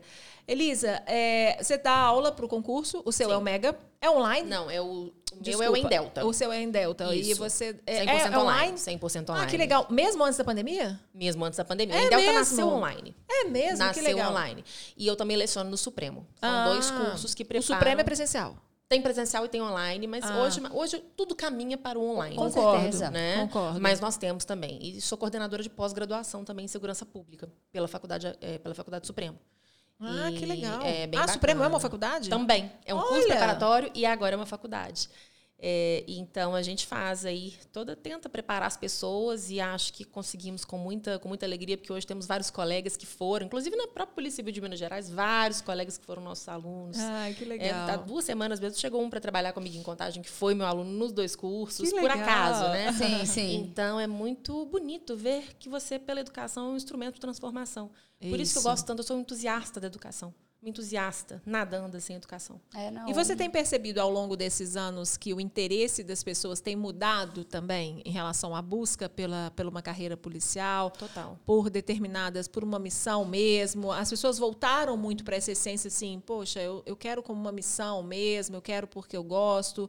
E o número de mulheres aumentou também nessa Demais. procura? A maioria dos alunos hoje não são alunos, são alunas. Que legal. Na sala de aula, é- a proporção é quase 70-30. É 60, mesmo? é, Que legal. A maioria é de mulheres. É, eu acho que, tipo assim, também, eu, eu tava vendo até uma, uma propaganda na TV que primeiro mostra que a população homem barra mulher tem mais mulheres. Sim. E aí depois faz mais ou menos essa, essa comparação, tipo assim, como que uma população que é majoritari- majoritariamente feminina tem menos mulheres em N Ah, aspectos, né? E aí eu acho que essa coisa do empoderamento feminino, da voz feminina, da coragem feminina, tá fazendo com que a- é, é aquele empurrãozinho que às vezes a mulher precisava pra ele falar, não, gente, eu posso ser, eu quero ser, e isso. eu vou conseguir. Mas eu não sei se é verdade, assim, também. Isso é aqueles mitos da polícia, assim, que a gente ouve falar, de amigo do amigo, do irmão que foi. que quando às vezes tem muitas mulheres, às vezes na academia de polícia, eles começam a pegar um pouco mais pesado para as mulheres desistirem também. Eu não passei por isso. Eu, uma das, das mulheres que participou da pesquisa me disse isso, mas a academia de polícia dela deve ter sido em 1990. Aham. Então as coisas mudaram muito. Na minha, que foi em 2009, e- eu não senti isso. É, o tratamento era igual. Mas é aquela coisa, né, Paula? Não, não vamos duvidar também, né? Porque já aconteceu cada barbaridade com a mulher. Não há então, assim, não vamos Isso em duvidar. algum lugar em Nárnia deve acontecer. É. Mas assim, né? é, Eu posso falar que eu não passei por isso e não vi colegas passando nessa pegarem mais pesado justamente pra vocês de- não, desistirem. Não, não, não, não, esse sadismo não. Eu não vi, né, no meu Aham. Sim, sim. E, na verdade, é, baseado provavelmente em leis também, as mulheres têm como buscar esses direitos dela, né? Tem como reivindicar. Não é muito. Eu acho que as mulheres não estão se calando tanto mais em relação a isso, sabe? Eu acho que não. No concurso público não tem distinção de sexo. Funciona assim, na Polícia Militar existem vaga, menos vagas para mulheres que para Ah, homens. entendi. Existe uma diferenciação pela natureza da atividade. Entendi. né? E por enquanto os tribunais superiores mantêm isso. Não- Uhum. na Polícia Civil, não. Não existe. Então vamos fazer um Hum, entendi. concurso exemplo. São 100 vagas. Se passarem 99 mulheres e um homem, é isso mesmo. É mesmo? Se passar 99 Ótimo. homens e uma mulher, o critério é, é o mérito na aprovação de pro- na, na prova de, de provas e títulos que a gente fala, né? Que é a apresentação de títulos como pós-graduação, mestrado, doutorado, isso tudo Aham. conta também. Sim, sim. Que legal. Acho isso justo. O, Por mérito. os concursos têm sido de quanto em quanto tempo? Não existe uma periodicidade definida. Cada estado tem suas regras, perpassa por vontade política, orçamento, número de vagas, então não, não existe. Então, pode ser que um determinado estado resolva ter três concursos em dois anos. E, às vezes, a gente fica sete, oito, doze anos sem um concurso no estado. Não tem. Legal. Entendi. Mas o seu curso também não prepara só para a prova daqui. É Não, uma coisa a inteiro. nível nacional. As regras são as mesmas? Não, são semelhantes. Aham. Cada estado tem total liberdade, de acordo com a banca examinadora contratada, de estipular as matérias que vão cair. Aham. Tem um padrão, né, Paulo? Assim, as matérias que costumam cair. Tem um núcleo que a gente, que a gente chama de núcleo duro, que são as matérias que sempre caem. Fixas, né? Direito penal, processo penal, constitucional, administrativo. Existem outras que são sazonais. Né? A- o formato da prova também é sempre de provas e, de provas e ou provas e títulos. A Constituição exige isso. Mas pode tem estados que não tem prova oral, tem estado que tem prova oral. Tem estado que não tem Aham. teste de aptidão física, tem estado que tem, a maioria tem. Aham. É, tem estado que tem etapa discursiva, tem es- estado que não tem. Tem estado que cobra uma peça prático-profissional, que é você, por exemplo, é, representando para o Poder Judiciário por uma prisão, simulando aquilo Sim, na prova. Tem estados que trazem a prova perguntando o que é conceito para você escrever. Aham. Então, são regras de cada estado. E tem idade? Não, idade, não, idade máxima não. É mesmo? Não, Não tem, tem. não tem Não idade para concurso? Na Polícia Civil, não. Ah, entendi. Tá? Não tem. Que legal. E como que é a sabia. relação aí com a maternidade, né? Que você falou do Baby Antônio aí e tudo mais. É, e também essa questão da rua, a gente estava até comentando um pouquinho no off.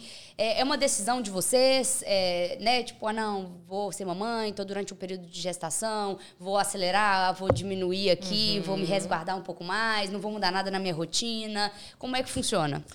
Bom, o relógio biológico chega, né? E eu fui mãe do Antônio aos 33. O Antônio é de abril, eu fiz 34 em julho. foi Isso. É, e eu sempre quis ser mãe. Sim. Né? Eu me casei acho que com 31.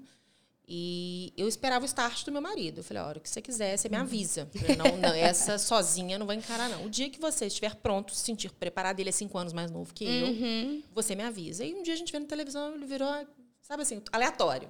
Ninguém. Ah, sabe? Aí o Murilo vira e fala assim, aqui, eu acho que eu tô pronto. Oi, sabe? nós somos? Que Oi, realmente pra quê? Não, eu acho que é isso, assim. Aí eu fazia uso de pílula anticoncepcional, parei de tomar, engravidei no primeiro mês. Que legal. É, aí tive um aborto engravidei 15 dias depois. Nossa. A doutora Kézia, a doutora Ana maravilhosas, que são minhas médicas. A doutora Kézia fala, essa menina fecha com coelho, porque assim, né?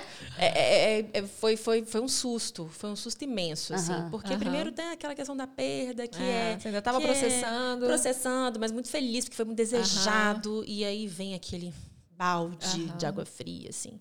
Mas eu aprendi a lidar com perda de uma forma muito marcante na minha vida, porque eu perdi o grande amor da minha vida, que era meu primo irmão, Uhum. do, da- do dia para noite, num acidente de carro, Oh. aos 22 anos. Então, é, depois disso, tudo é minimizado. Uhum. Você fala muito disso abertamente, eu acho lindamente essa forma que você fala com- do seu primo irmão, assim. Você também era uma no- nova? Você também era nova? Sim, a nossa diferença é de quase oito anos. É. Ele faleceu em 2016. E o ano do meu casamento. Então, eu ia cancelar. E a mãe dele, que é minha madrinha, ele falou: de jeito nenhum. Ivan, minha mulher, que é inspiradora. Eu tenho duas mães, né? é isso. É minha mãe e minha madrinha, que é minha tia também. É, e éramos só dois netos, né? Eu Sim. e ele. E a minha mãe também é madrinha dele. Então, era tudo muito assim. Sua família, sua família é Muito pequena. intensa, é, era da parte de mãe, sim, era muito intenso. E depois disso, a minha vida mudou. Eu falo que houve dois dias na minha vida em que tudo mudou. Uhum. O dia que o Fernando morreu e o dia que o Antônio nasceu. Ah, que legal. Parecem clichês, mas não são. Sim. Aham, São verdadeiros. Mudou. Absolutamente tudo. A importância que eu dou para as coisas, a minha forma de lidar com o mundo, quem é importante para mim, quem não é. Uhum. O que é valorizar alguém, o que, que não é. Eu aprendi isso da pior forma possível. Né? E depois eu tive a descarga é, oposta da extrema felicidade, porque o dia que o Antônio nasceu foi um dia muito intenso, o dia do meu parto. Foi um dia mágico, incrível, fantástico. Vivi toda a loucura lá da Partolândia. assim, foi, foi- E, e foi, foi lindo. Foi desejado. Foi amado. Foi esperado. Aham. Então foram as, as duas grandes questões. Então a, a- a situação da perda, mesmo gestacional, mexeu muito comigo, eu fiquei muito triste, mas eu sou uma pessoa que depois desse acontecimento processa as coisas rapidamente. Uhum. Nada mais é problema para mim. Dói, dói muito, mas vamos em frente, Aham. né? E como que fica essa questão interna da polícia, assim? Você não vai para trabalho de campo? É você fica não mais... existe uma- uma não, não existe a normativa, normativa? Ah, eu não. achei que existisse. Não, mas tem o bom senso. É, não, é, eu, eu, eu, eu, eu Ah. perguntei porque no off a gente comentando aqui, É. ela falou, ah, tem mulheres que seguem normalmente, Não, tem ou tem as que é, sim. Né, eu, né, na ocasião da gravidez do Antônio, curiosamente, eu não estava na área fim. Eu estava no que a gente chama de área meio na Polícia Civil, com a parte de gestão. Eu trabalhava com, na diretoria de administração e pagamento de pessoal. sim. Então nem eu foi algo que você teve que lidar Não, muito. nesse Uhum. momento não foi. Entendi. Mas eu vejo as colegas da área operacional, numa possível gestação, a ideia é se afastar. Aham. Né? Aham. Assim, da, rua. Né, Hoje eu estou numa posição de chefia, né? Eu vou para a rua porque eu gosto, porque eu quero ir, porque- e acho que o exemplo arrasta. Com Eu acho certeza. que é Ah, maravilhoso, importante, também né? acho. É, hoje mesmo, né? Três horas da manhã eu estava lá. Mas é, eu acho prudente, porque nessa situação você pode levar um tiro. Com certeza. Né? Tem que pular um muro, tem que abrir uma porta, tem que. Não dá. Uhum. né? São esforços que naquele momento o seu corpo pode ser poupado. Você vai ter a vida inteira para continuar fazendo aquilo. Uhum. Né? Então a gente tem uma equipe maravilhosa que vai, que resolve, a gente fica administrando. Sempre precisa desse QG, né? Uhum. Precisa ter a turma que vai receber os, os documentos, os eventuais flagrantes.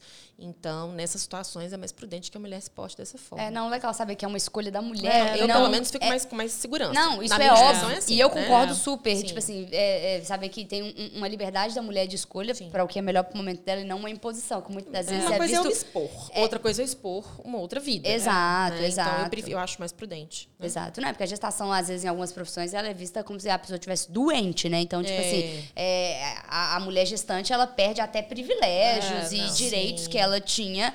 E bom saber que, no caso de vocês, é uma escolha, né? Que é super consciente, e eu apoio, inclusive, que é você proteger no momento que você tá ali gerando uma outra vida. É isso. E quando você não já tiver gerado, você volta ali para o que É. você gosta, para sua Faz o que você adrenalina. quer, né? Faz as é. suas escolhas.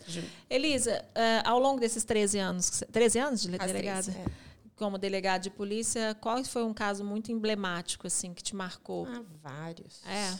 Vários, vários, positivos e negativos, assim. Teve um caso que me marcou de uma forma muito importante, foi bem no começo. Trabalhava em Patinga. Eh, a família chegou com o desaparecimento de uma, de uma adolescente, de, salvo engano, 17 anos. E eu estava na delegacia de homicídios, pessoas desaparecidas. Comecei minha carreira nessa delegacia. Que é o meu grande xodó na Polícia Civil. Eu gosto de fazer trabalho a homicídio. Adoro, Uhum. adoro. Porque é o contato máximo com o ser humano, com as Sim. histórias humanas. Então, isso, para mim, fala muito alto. Uhum. E aí nós começamos, resumindo a história, a diligenciar, procurar, fazer o trabalho de pessoas né, desaparecidas, que a gente tem um padrão para seguir. E a gente foi descobrindo que essa adolescente tinha um relacionamento com um homem um pouco mais velho é, e que a gente encontrou na casa um bilhete, obrigada, a gente encontrou na casa um bilhete é, informando que ela tinha saído e qualquer coisa, se acontecesse alguma coisa, a culpa era do, do cicrano lá Ai. Batata, né? Em resumo, o corpo dessa menina foi encontrado numa cidade contígua, né? E em estado de putrefação avançadíssimo, só estava preservada a, reunião- a região torácica, assim, É mesmo. até o começo das pernas, mais ou menos. E estava muitos dias mais, mas estava meio que intacto. E a gente levou para fazer necropsia. Quando o legista abriu, era, era, literalmente uma massa podre o corpo, não tinha nada. Tinha um Aham. cabelo, dente e, e um bololô, assim, podre. E essa parte muito preservada. A calça Sim. jeans, né? As unhas, o pé estava um pouco, então a família reconheceu pelo pé. Depois a gente fez o exame da arcada dentária. Quando o legista foi abrir, Uhum. saiu um sangue vivo, vermelho daquela barriga. Ela estava grávida. Ela estava grávida. Em resumo, era isso. Nossa. E aí ele tinha chamado para fazer o que tinha convencido é, a ela de abortar. Aham. E ele ia pegá-la. O combinado era esse, que ia levar para praticar o aborto. E aí ele Resolveu matá-la e, e desová-la em outro lugar.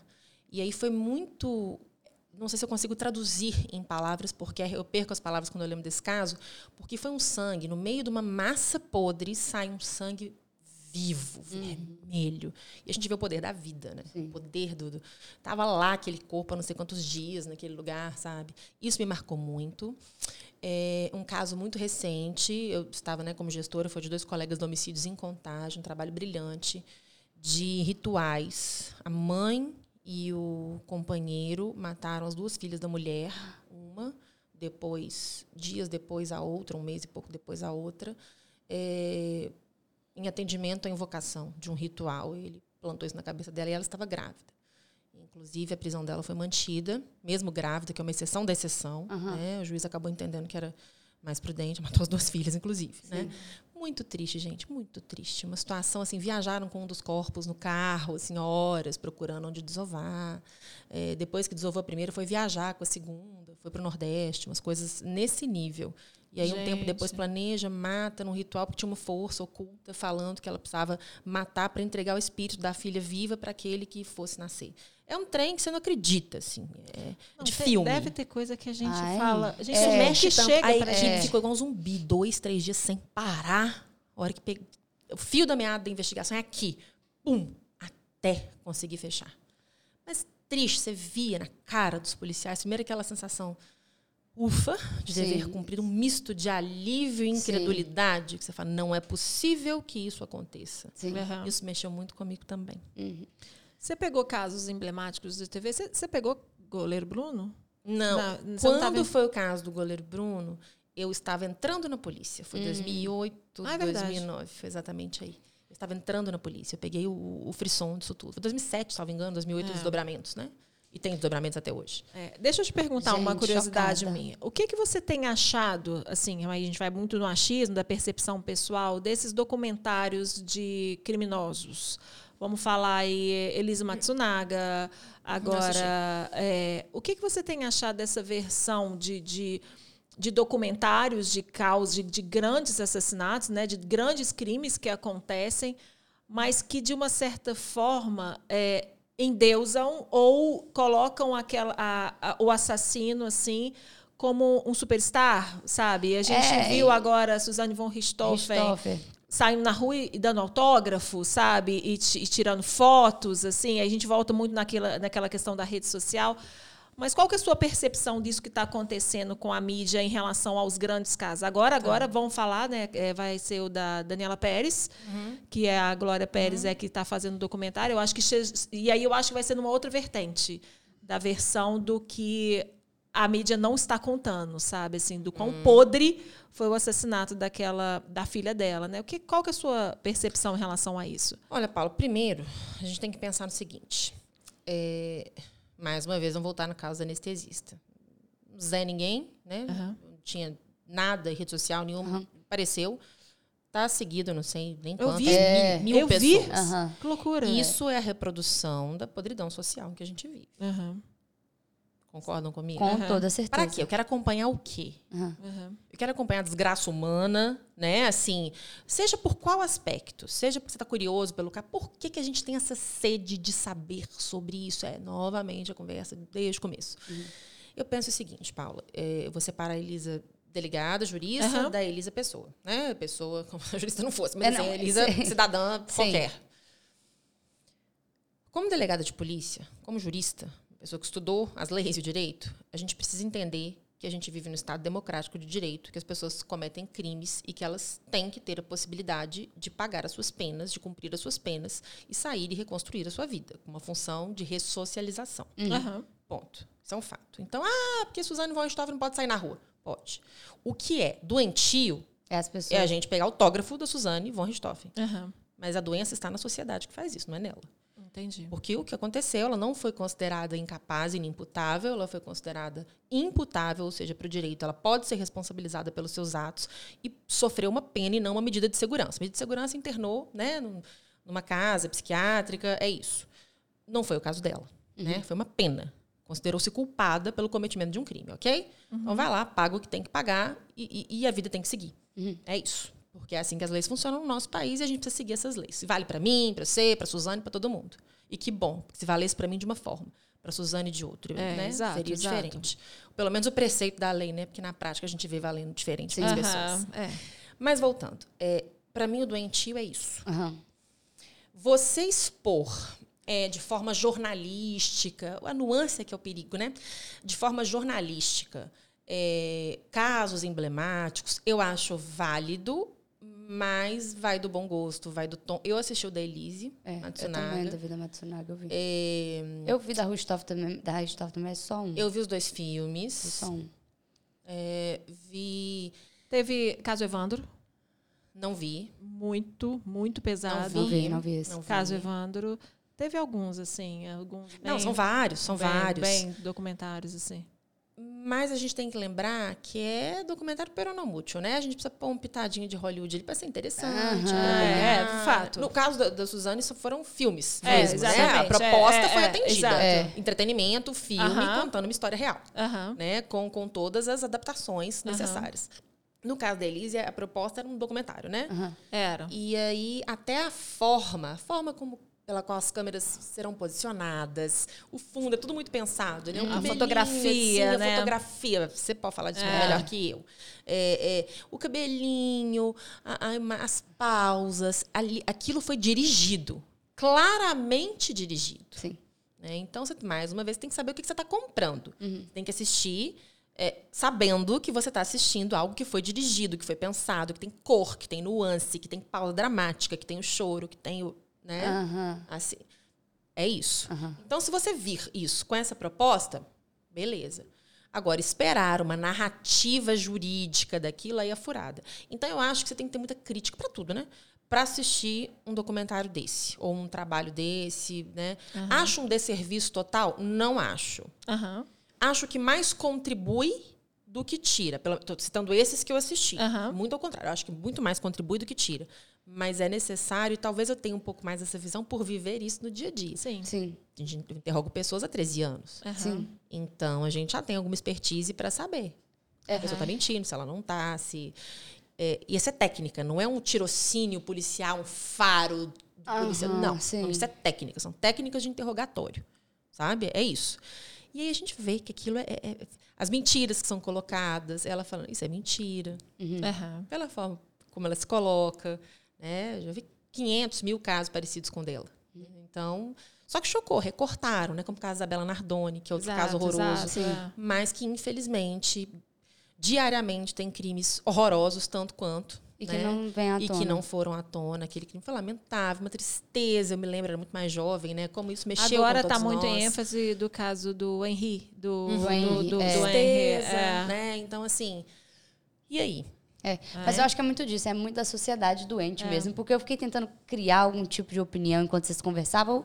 Eu consumo esse tipo de conteúdo porque eu acho interessante, de Eu certa forma. É. É uma não coisa é tudo mas eu Não, consumo. mas é uma coisa. Não, tipo assim, esse é um documentário, assim, às vezes é. É. uma coisa que eu assistiria em vez de outras coisas, Uhum. então eu acho interessante. Aham. Mas em contrapartida, às vezes eu falo, pô, né, tipo, sei lá, não podia ter usado um personagem pra.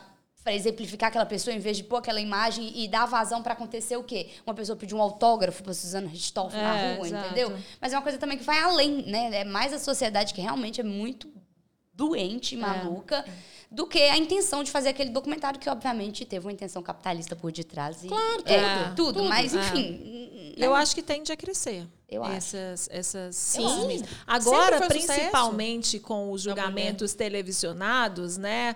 Que você tem acesso. Você, abre o TikTok, você vê o julgamento do EN, você vê a juíza brigando com os advogados. Então, assim, virou meio que, sabe, veio televisionado. Show de Truman, tudo, lembra show de exatamente. Truman? Sim, Exatamente. é. É, exatamente. Elisa, você teve medo em algum momento? Uai, Assim, a- cê, assim, que você falou assim, poxa, agora beirou a, a, a questão do medo, assim. Ou de algum caso que você falou assim, eu, eu realmente não dou conta desse? Porque eu, eu- não sei em relação à, à polícia. Aí eu queria até que você me ajudasse nisso. Porque a gente conversou com a, uma advogada, com uma juíza, desculpa, a Maria Luísa Rangel, que também já foi de contagem, inclusive, e ela falou que o, o juiz, quando ele vê um caso que ele, por exemplo, se ela fosse, ela, como ela é minha amiga, ela não poderia julgar um caso que eu tivesse. Ela se coloca impedida, tem, né? é, tem impedimento e suspeição Isso. os juízes têm isso Você tem. O, o policial também tem disso, que é um caso, tipo assim, como você tem um filho de três anos, a gente sabe que às vezes é um caso que, tipo, vai te. Você talvez Uhum. julgue muito mais pelo emocional do que pelo profissional. O policial também pode fazer são isso ou não? regras, São regras, que, acho que internas que a gente se coloca, né? O que, que eu estou disposta a mexer, o que, que eu não estou disposta a mexer hoje na minha Aham, carreira. E são fases. Tem época que você está mais afim de fazer uma coisa. E que bom, porque é importante ter uma visão do todo. Com certeza. É, isso aconteceu um pouco comigo. Antes de ir para Contagem, eu recebi o convite para trabalhar na DEPCA, que é a delegacia em Belo Horizonte responsável pelas crianças vítimas, para apurar casos de criança vítima e quase 100% crimes sexuais. Assim, Aham. é, é muita coisa. E o, e o Antônio estava nem com um ano. Aham. Falei, nesse momento eu não estou preparada. Não porque eu não conseguisse ser. Eu sou uma pessoa que sei, eu sei separar muito Aham. bem as coisas na minha vida. E eu tenho um- uma carga emocional grande por conta disso. É, por você saber exato. separar isso tão bem, vem a conta. Aham, Exato. Com certeza. Vem a conta. Porque muitas vezes eu não. quase todos eu não coloco o ser humano para fora. A técnica tem que falar mais alto, mas depois deságua, né? Você chega Exato. em casa e fala, não, caramba. Eu não estava disposta a passar. Antes do Antônio, provavelmente, já peguei vários casos no dia a dia da delegacia nesse sentido, mas nunca trabalhei só com a temática. O dia inteiro, 24 horas, vendo criança sendo estuprada. Hoje isso não dá para mim. Pode ser que um dia dê? Pode ser que um dia dê. Um trabalho relevantíssimo, relevantíssimo. Mas a equipe ela tem que ser toda especializada. Com é uma equipe certeza. diferenciada. São colegas brilhantes. É tudo muito pontual. Aham. Sabe? Então é muito mais de escolha. Hoje, que bom que as polícias estão cada vez mais pensando em colocar as pessoas certas nos perfis que encaixam. Então pode ser, meu marido, por exemplo, adora crime tributário, crime financeiro. Eu não gosto. Aham. Não gosto dessa atuação, chatíssimo. Eu gosto de lidar com gente. Então eu gosto da violência, do homicídio. Entendam tecnicamente, Não, né? obviamente. De. Investigar o tráfico de drogas. Eu gosto dessa parte Aham. né? Eu acho que é uma, para mim é uma investigação muito mais interessante. Eu acho que eu rendo mais aí. Sim, sim. É, e aí, cara, que bom que temos profissionais de todas as formas, né? É, então, é muito mais a questão da percepção e a gente ter abertura para falar sobre isso, né? Olha, eu Entendi. acredito que hoje eu possa contribuir mais nessa área. Nem sempre é possível atender a todo mundo, Com né? certeza. Mas eu percebo que hoje há uma divisão muito melhor. As pessoas estão mais satisfeitas nos locais em que estão trabalhando. Podendo optar É, mais. tendo pelo essa opção, é. porque eu acho que cada um se identifica muito com Sim. determinadas coisas em determinado período da vida. É isso que você está É, falando, né? Talvez na- antes do Antônio, sim, mas naquele momento, não. Então, eu acho que eu Não. poderia agregar mais em tal lugar. Então, vocês têm essas possibilidades internas de fazer. Agora, você, como chefe, não mais. Independente do caso, você tem que estar atuando. É, porque eu acabo. Eu, eu distribuo, despacho as coisas que chegam Aham. para as delegacias. Aham. E lá tem as delegacias que a gente chama de clínica geral, que pegam assim, de tudo, com exceção de homicídio consumado e mulheres. O que, que é Né? homicídio consumado? Quando mata, de fato, morreu. Ah, o e- homicídio tentado é tentou matar e não, não morreu. Ah, Ah, entendi. entendi. Entendeu? Aham. O consumado vai para uma delegacia específica. a pessoa Ah, ah, é mesmo? Eu achei que fosse, tipo, Não. tudo no mesmo lugar. A investigação eu de homicídios, no interior, normalmente Aham. é porque tem um delegado. Não, sim, sim. Mas, assim, em cidades maiores, contagem a terceira do estado, nós temos especializadas para isso. Aqui nós temos o DHPP, que é brilhantemente dirigido por uma mulher incrível, doutora Letícia, é, que é específico para apuração de homicídio. Ah, entendi. Entendeu? A investigação do homicídio ela é toda diferente. É mesmo. Toda, toda. Muito mais sensível, é muito mais. é, tem uma visão. Investigador de homicídios, normalmente ele fica 30 anos numa delegacia, Sim. porque pega, sabe? Você Aham. aprende a fazer aquilo. Sim. Eu adoro, eu adoro. É a Que que eu mais gosto disparado, assim. de E aí você vai despachando. Isso, aí a gente E- vai distribuindo isso e as questões administrativas, desde faltou o papel higiênico até resolver diária de viagem, pintura de prédio, interlocução com a prefeitura, com outros órgãos, papel representativo, é isso que faz E um quais são as, delega as delegacias hoje que, que você coordena, assim, na, na- em contagem? Eu tenho da primeira à sétima, primeira, segunda, terceira, quarta, quinta, sexta e sétima, territorial. Então, que você fala que é aconteceu- uma de mulher? Não, é? Não, são- aconteceu naquela área clinicão geral. Ah, entendi. É furto, é roubo, é estelionato, tráfico de drogas, homicídio tentado, tudo vai para lá. Aham. Tem uma delegacia que é a DEAN, Delegacia Especializada de Atendimento à Mulher, que trabalha com violência doméstica e familiar contra a mulher e cri- violência sexual praticada contra a mulher. Seja adolescente, seja menina, seja maior. Sim. Tá? É, tem também uma delegacia especializada de homicídios, então aí nós já temos nove. É. A delegacia Adida Juizado Especial Criminal era antiga Pequenas Causas, que são Entendi. ameaça, vias de Entendi. fato, são situações que merecem Aham. reprimenda estatal, mas são um pouco é, é mais rápidas de serem solucionadas e tem cinco delegacias de plantão. Então, essa é a área de contagem. A gente deve ter hoje lá, somando delegados, escrivães, enfim, aproximadamente uns 350 policiais. Nossa, é bastante é gente. muita A gente. missão, viu? A missão. É muita Um gente. pouco menos que isso, menos que isso. Bem, É muita é, é coordenação. muito, mas é muito pouco para uma cidade do porte de contagem. Entendi. Sim. É muito pouco. Tem É. licença, tem afastamento. Sim, tem- sim. Não, não- nunca é suficiente, porque o trabalho é- ele não para. O trabalho não para. O que, que você vem sentindo? A gente tá acabando, tá, Elis? Eu sei que tem um pequeno esperando. Gente, para mim é um prazer. O que, que você tem sentido do aumento da violência pós-pandemia. Que aí eu vou te perguntar uma coisa pós-pandemia. Uhum. Porque a, a, nossa percepção, que às vezes a gente conversa com amigos, sabe? No, sim, no, no grupo de família, fala assim, nossa, tem mais... A gente está vendo mais gente é, na rua, por exemplo. A gente está vendo mais crime. A gente está ouvindo falar mais de assaltos, de assassinatos, de atentados contra as mulheres. A gente falou isso com a, a desembargadora Karen Merich, assim, o, essa questão do, de estar todo mundo em casa, do crime contra a mulher, sim. sabe? O que, que você veio percebendo que uh, pós-pandemia em relação à violência? Os dois grandes booms na pandemia foram aumento da violência doméstica e familiar contra a mulher e aumento dos crimes sexuais contra crianças. Não é porque necessariamente os crimes, a quantidade dos crimes aumentou. Uhum. Muito provavelmente porque as, os, as pessoas responsáveis por essas crianças estavam em casa e começaram a perceber, a olhar mais as suas Sim. crianças e perceber os desdobramentos. Então a gente viu uma, um aumento né, na, da notícia disso ao Estado uhum. é muito marcante na pandemia. Forte. As é. relações pessoais, né, uhum. né? Que, que foram dilaceradas muitas vezes nesse período. Sim, sim.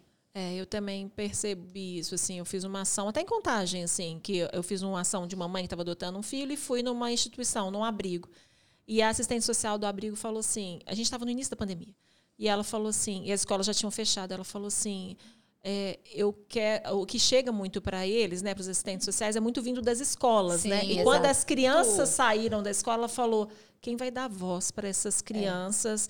É. Ela falou, vai, vai, vai sumir criança que você vai achar depois de anos debaixo do sofá do fulano, debaixo e é, e é isso assim, esses crimes é, de vulnerabilidade, né, de pessoas Sim. vulneráveis se, se, se, se fortaleceram muito na pandemia, né?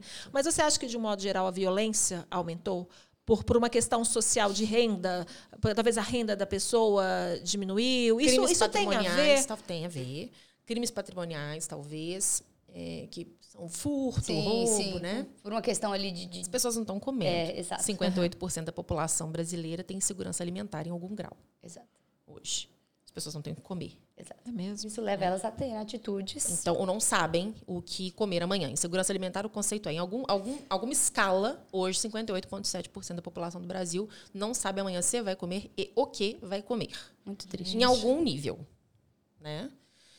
Isso é muito pesado. Muito. Fica aí a reflexão. Muito. Muito. É, então, os crimes patrimoniais a gente percebe. O homicídio na pandemia, na pandemia ele diminuiu, porque as pessoas não foram para a rua, Uhum. Né? Então não tem o bar, não tem o boteco, não briga, não chamou outro de corno, pronto, não morreu. Uhum.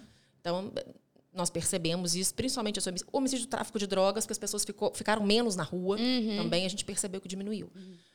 Pós, pós não, né? Que não acabou, mas pelo menos depois do período crítico da pandemia uhum. ou antes da vacinação, a gente tinha esse cenário. Depois, a gente percebe um incremento, sim. E nós estávamos num, num período de queda antes da pandemia. Uhum. Então, agora, as forças de segurança estão trabalhando. Hoje, Minas Gerais é considerado o estado mais seguro do Brasil para se viver. Que legal. É, é com, essa, né, com, com todo o empenho das forças de segurança. Isso é muito nos alegra, que apesar de tudo, a gente está né, remando, remando, uhum. remando, enxugando um bloco gigante de gelo. Sim. As coisas estão se revelando, estão acontecendo. Mas a gente tem que conter. A gente percebe o incremento, está na hora de, opa, vamos puxar. Sim. Né, vamos diminuir. Mas, Mas acho que é muito mesmo, por conta da situação econômica, deve ter é. evoluído é. demais. E por é. essa questão, você não sabe o que você vai comer amanhã. É, é meio que o salve-se quem puder. Você não é sei o que, que eu vou comer amanhã, quem dirá eu preocupar e, e respeitar a lei. E o crime contra a mulher e contra a criança veio nessa vulnerabilidade de estarem todos em casa às vezes, sabe? Dessa questão sem estrutura, do, nenhuma, sem estrutura. Né? É. Econômica, aí, econômica. É, que pesa, que pesa absurdamente, né? Elisa, os casos que, que o Disque Denúncia é, funciona verdadeiramente assim e as pessoas realmente elas não são identificadas que as são. pessoas a gente não precisa são. falar disso que às vezes as pessoas ainda têm medo disso né de denunciarem falar não vai que esse negócio não tem nada a ver sim, com isso né? sim, né vai que esse negócio chega para mim né o disque denúncia ele funciona e as pessoas realmente não, são, identificadas. identificadas. inclusive se a pessoa se identificar muitas vezes o operador é, é, é orientado a desligar o telefone a informar né que mediante identificação não não, não, não são identificadas. Olha então, podem demais. contribuir com a polícia. Podem. É, é, trazer as informações. Fiquem tranquilos. Ah, isso é muito importante. Hoje, hoje, hoje, eu não sei se você viu esse caso, se você estava em ação, é, uma moça que de 22 anos que era mantida em cárcere privado com os dois filhos, ela conseguiu em determinado momento jogar é, um papel para a vizinha. Sim, e sim. a vizinha leu aquilo e chamou a polícia e, e foi na polícia, assim. É, e, e, a vizinha, eu vi depois falando assim que ela ficou com medo, assim, porque ela não sabia quem era o cara, sabe? Sim, assim, ela falou, sim, vai que esse homem vem aqui fazer alguma coisa comigo, sabe? Sempre causa aquele medo. Mas, gente, vamos, não vamos. E a gente falou isso, assim, em briga de marido e mulher, a gente salva a mulher, né? A gente É mete, a gente, a gente tem um disque denúncia. Se você não tem essa questão de, de pessoalmente, realmente eu acho que causa medo muitas vezes, né? A gente não sabe. É, o disque denúncia, que é o, qual, qual que é o número do disque? Nós temos vários serviços. Tem Aham. disque, de- disque Direitos Humanos, Disque Ah, é? Denúncia. Então, a tem gente vai oito- deixar os números aqui, 80, então. 181, 82, a depender das finalidades. A gente pode passar uma lista direitinho, pode deixar nos comentários, né? Sim, É, sim, bonitinho. perfeito. Então a gente vai Então, deixar nos violência contra a comentários. mulher, questões relacionadas aos direitos humanos, é muito importante, né? Ai. E tem os telefones mesmo de Polícia Civil, Polícia Militar, Corpo de Bombeiros, SAMU. Meu maior medo é precisar um dia de urgência, é tanto um zero Eu não não sei saber, o quê, eu e eu não- não saber eu não qual saber. que é, e eu ligar pro... Vai para o 90, né? eu ligar era pro... Polícia Militar. É, ela rebate pra pra todo mundo e fala, me coisa. ajuda! Existe uma rede, Existe. né? Entre Vocês se polícias. comunicam ali entre si, né? Bombeiros, Polícia Civil, Ah, Polícia Ah, vocês, Militar. vocês têm uma tem rede única? tem- ah, para mim era tem tudo separado. É separado, mas tem, é, tá tudo interligado. Ah, mas então tem as que tá. forças se as forças se comunicam. É número demais pra Entendi. gente As lembrar forças, ali. sim. Liguei Então, pro se for- bombeiro que era a polícia. Tô nervosa, liguei a Polícia Militar, liguei 193, liguei pro bombeiro. Isso é redirecionado. Ah, é, que não- legal. Não, e tem todo um. Não se preocupem com isso. Eu tá? sei, gente, juro, às vezes eu tô num- pensando na vida, eu falo, gente, se um dia se eu precisar ligar pra polícia, eu ligar pro É bombeiro. isso, são números que a gente vê todo dia. Mas o momento de nervosismo Aham. traz esse É. tipo de situação, Sim. né? É, Bom, é- bom é- questionamento. É muito eu, ficava com essa dúvida. Elisa, vamos falar um pouco, não sei se você vai querer falar sobre isso, sobre a questão de drogas e dessa briga das pessoas sobre a legalização da maconha, sobre a legalização das drogas. Qual que é o seu posicionamento em relação ao que você vê no universo do tráfico de drogas no Brasil, assim? É um problema social. Tráfico de drogas é um problema social. É, eu tinha uma- um posicionamento antes sobre a legalização específica da maconha, né? E aí estudando muitos outros países que já reviram as suas decisões, países que tinham liberado e agora já estão Sim. com uma política diferenciada. E e países anos luz à nossa frente, né? A gente percebe muitas vezes a Holanda revendo algumas políticas. Existe um quantitativo, as pessoas acham que pode chegar lá e comprar uma tonelada, não é assim que Sim, funciona, sim. né? Mas o que que eu percebo aqui no Brasil? Primeiro é o nosso histórico, já começou tudo errado, né? Desde a época da colonização, não dá para a gente comparar, porque na Noruega. Peraí, volta aqui, filho, vamos conversar do Brasil, né? Primeiro ponto. Segundo, é, o Brasil ele é tão diferente, assim, é tão diferentão, que, ah, então vamos legalizar a maconha. Então, sei lá, X gramas pode comprar ali na, na- na drogaria tal. Que é assim. Aí vem o Estado, tributa, taxa alto. O que, que vai acontecer? O Estado vem e coloca lá 70 conto ali o grama.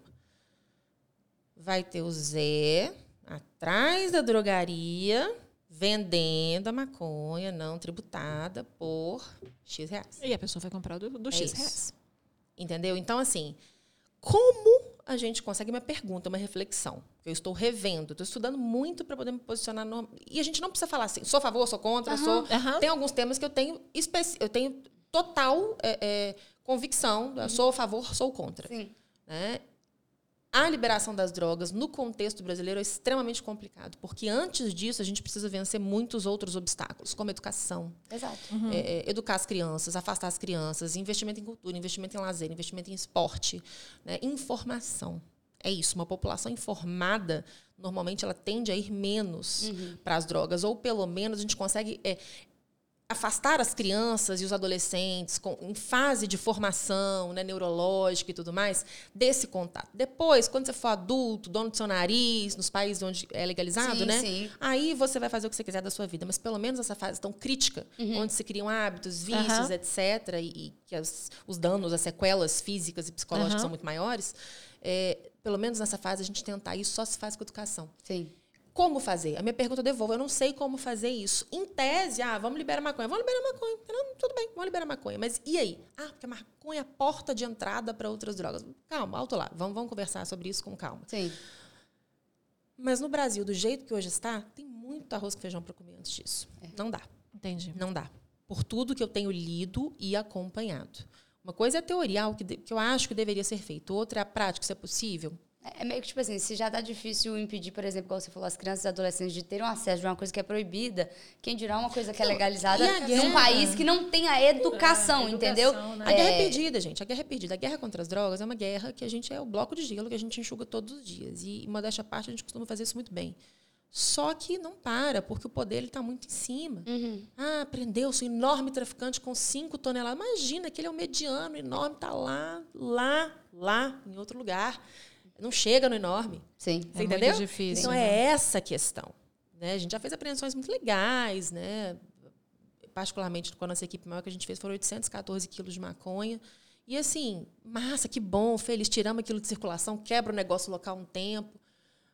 Mas o dono do dinheiro ah, Ele volta, né? é uma chateação só. E daqui a 20 dias É. tudo continua. Precisamos estancar essa ferida? Precisamos, né? Esse Então transborda. que é uma produção exacerbada. e o Para, trem vai não indo. para. É um dos negócios mais rentáveis do mundo. Sim, sim. No- É, em, em- todos os países, né? Sim, Assim, sim. É uma guerra perdida. Você fala que dos países que já estão revendo essa decisão seria, às vezes, um ponto desse esse ponto de educação, você fala, por exemplo? Já estão revendo porque os efeitos da, da liberação. Né? Não diminuiu a criminalidade, eles estão Aham. chegando à conclusão que não diminuiu a criminalidade e que outras formas de criminalidade estão acontecendo é, em razão dessa Ah, liberação. entendi. Então migra-se o objeto do crime. entendi. Entendeu? O cara agora começa a roubar a loja. Faz outra coisa. Que, que, que é o coffee shop. Vou- que aí, Entendi. É isso. Porque precisa rodar. Que entendi. loucura, gente, que loucura.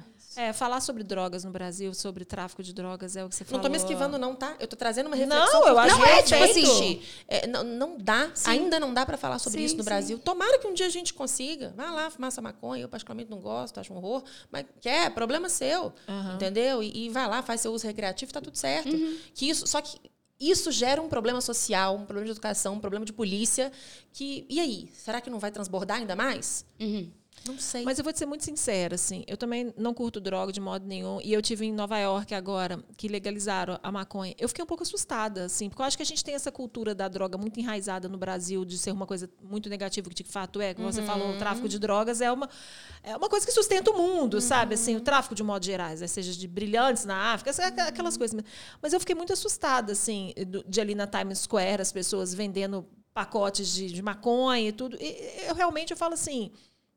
Não, sabe assim, eu acho que tá demais. Por que, que a droga foi proibida? A droga foi proibida porque ela veio dos latinos que trabalhavam nas linhas de produção.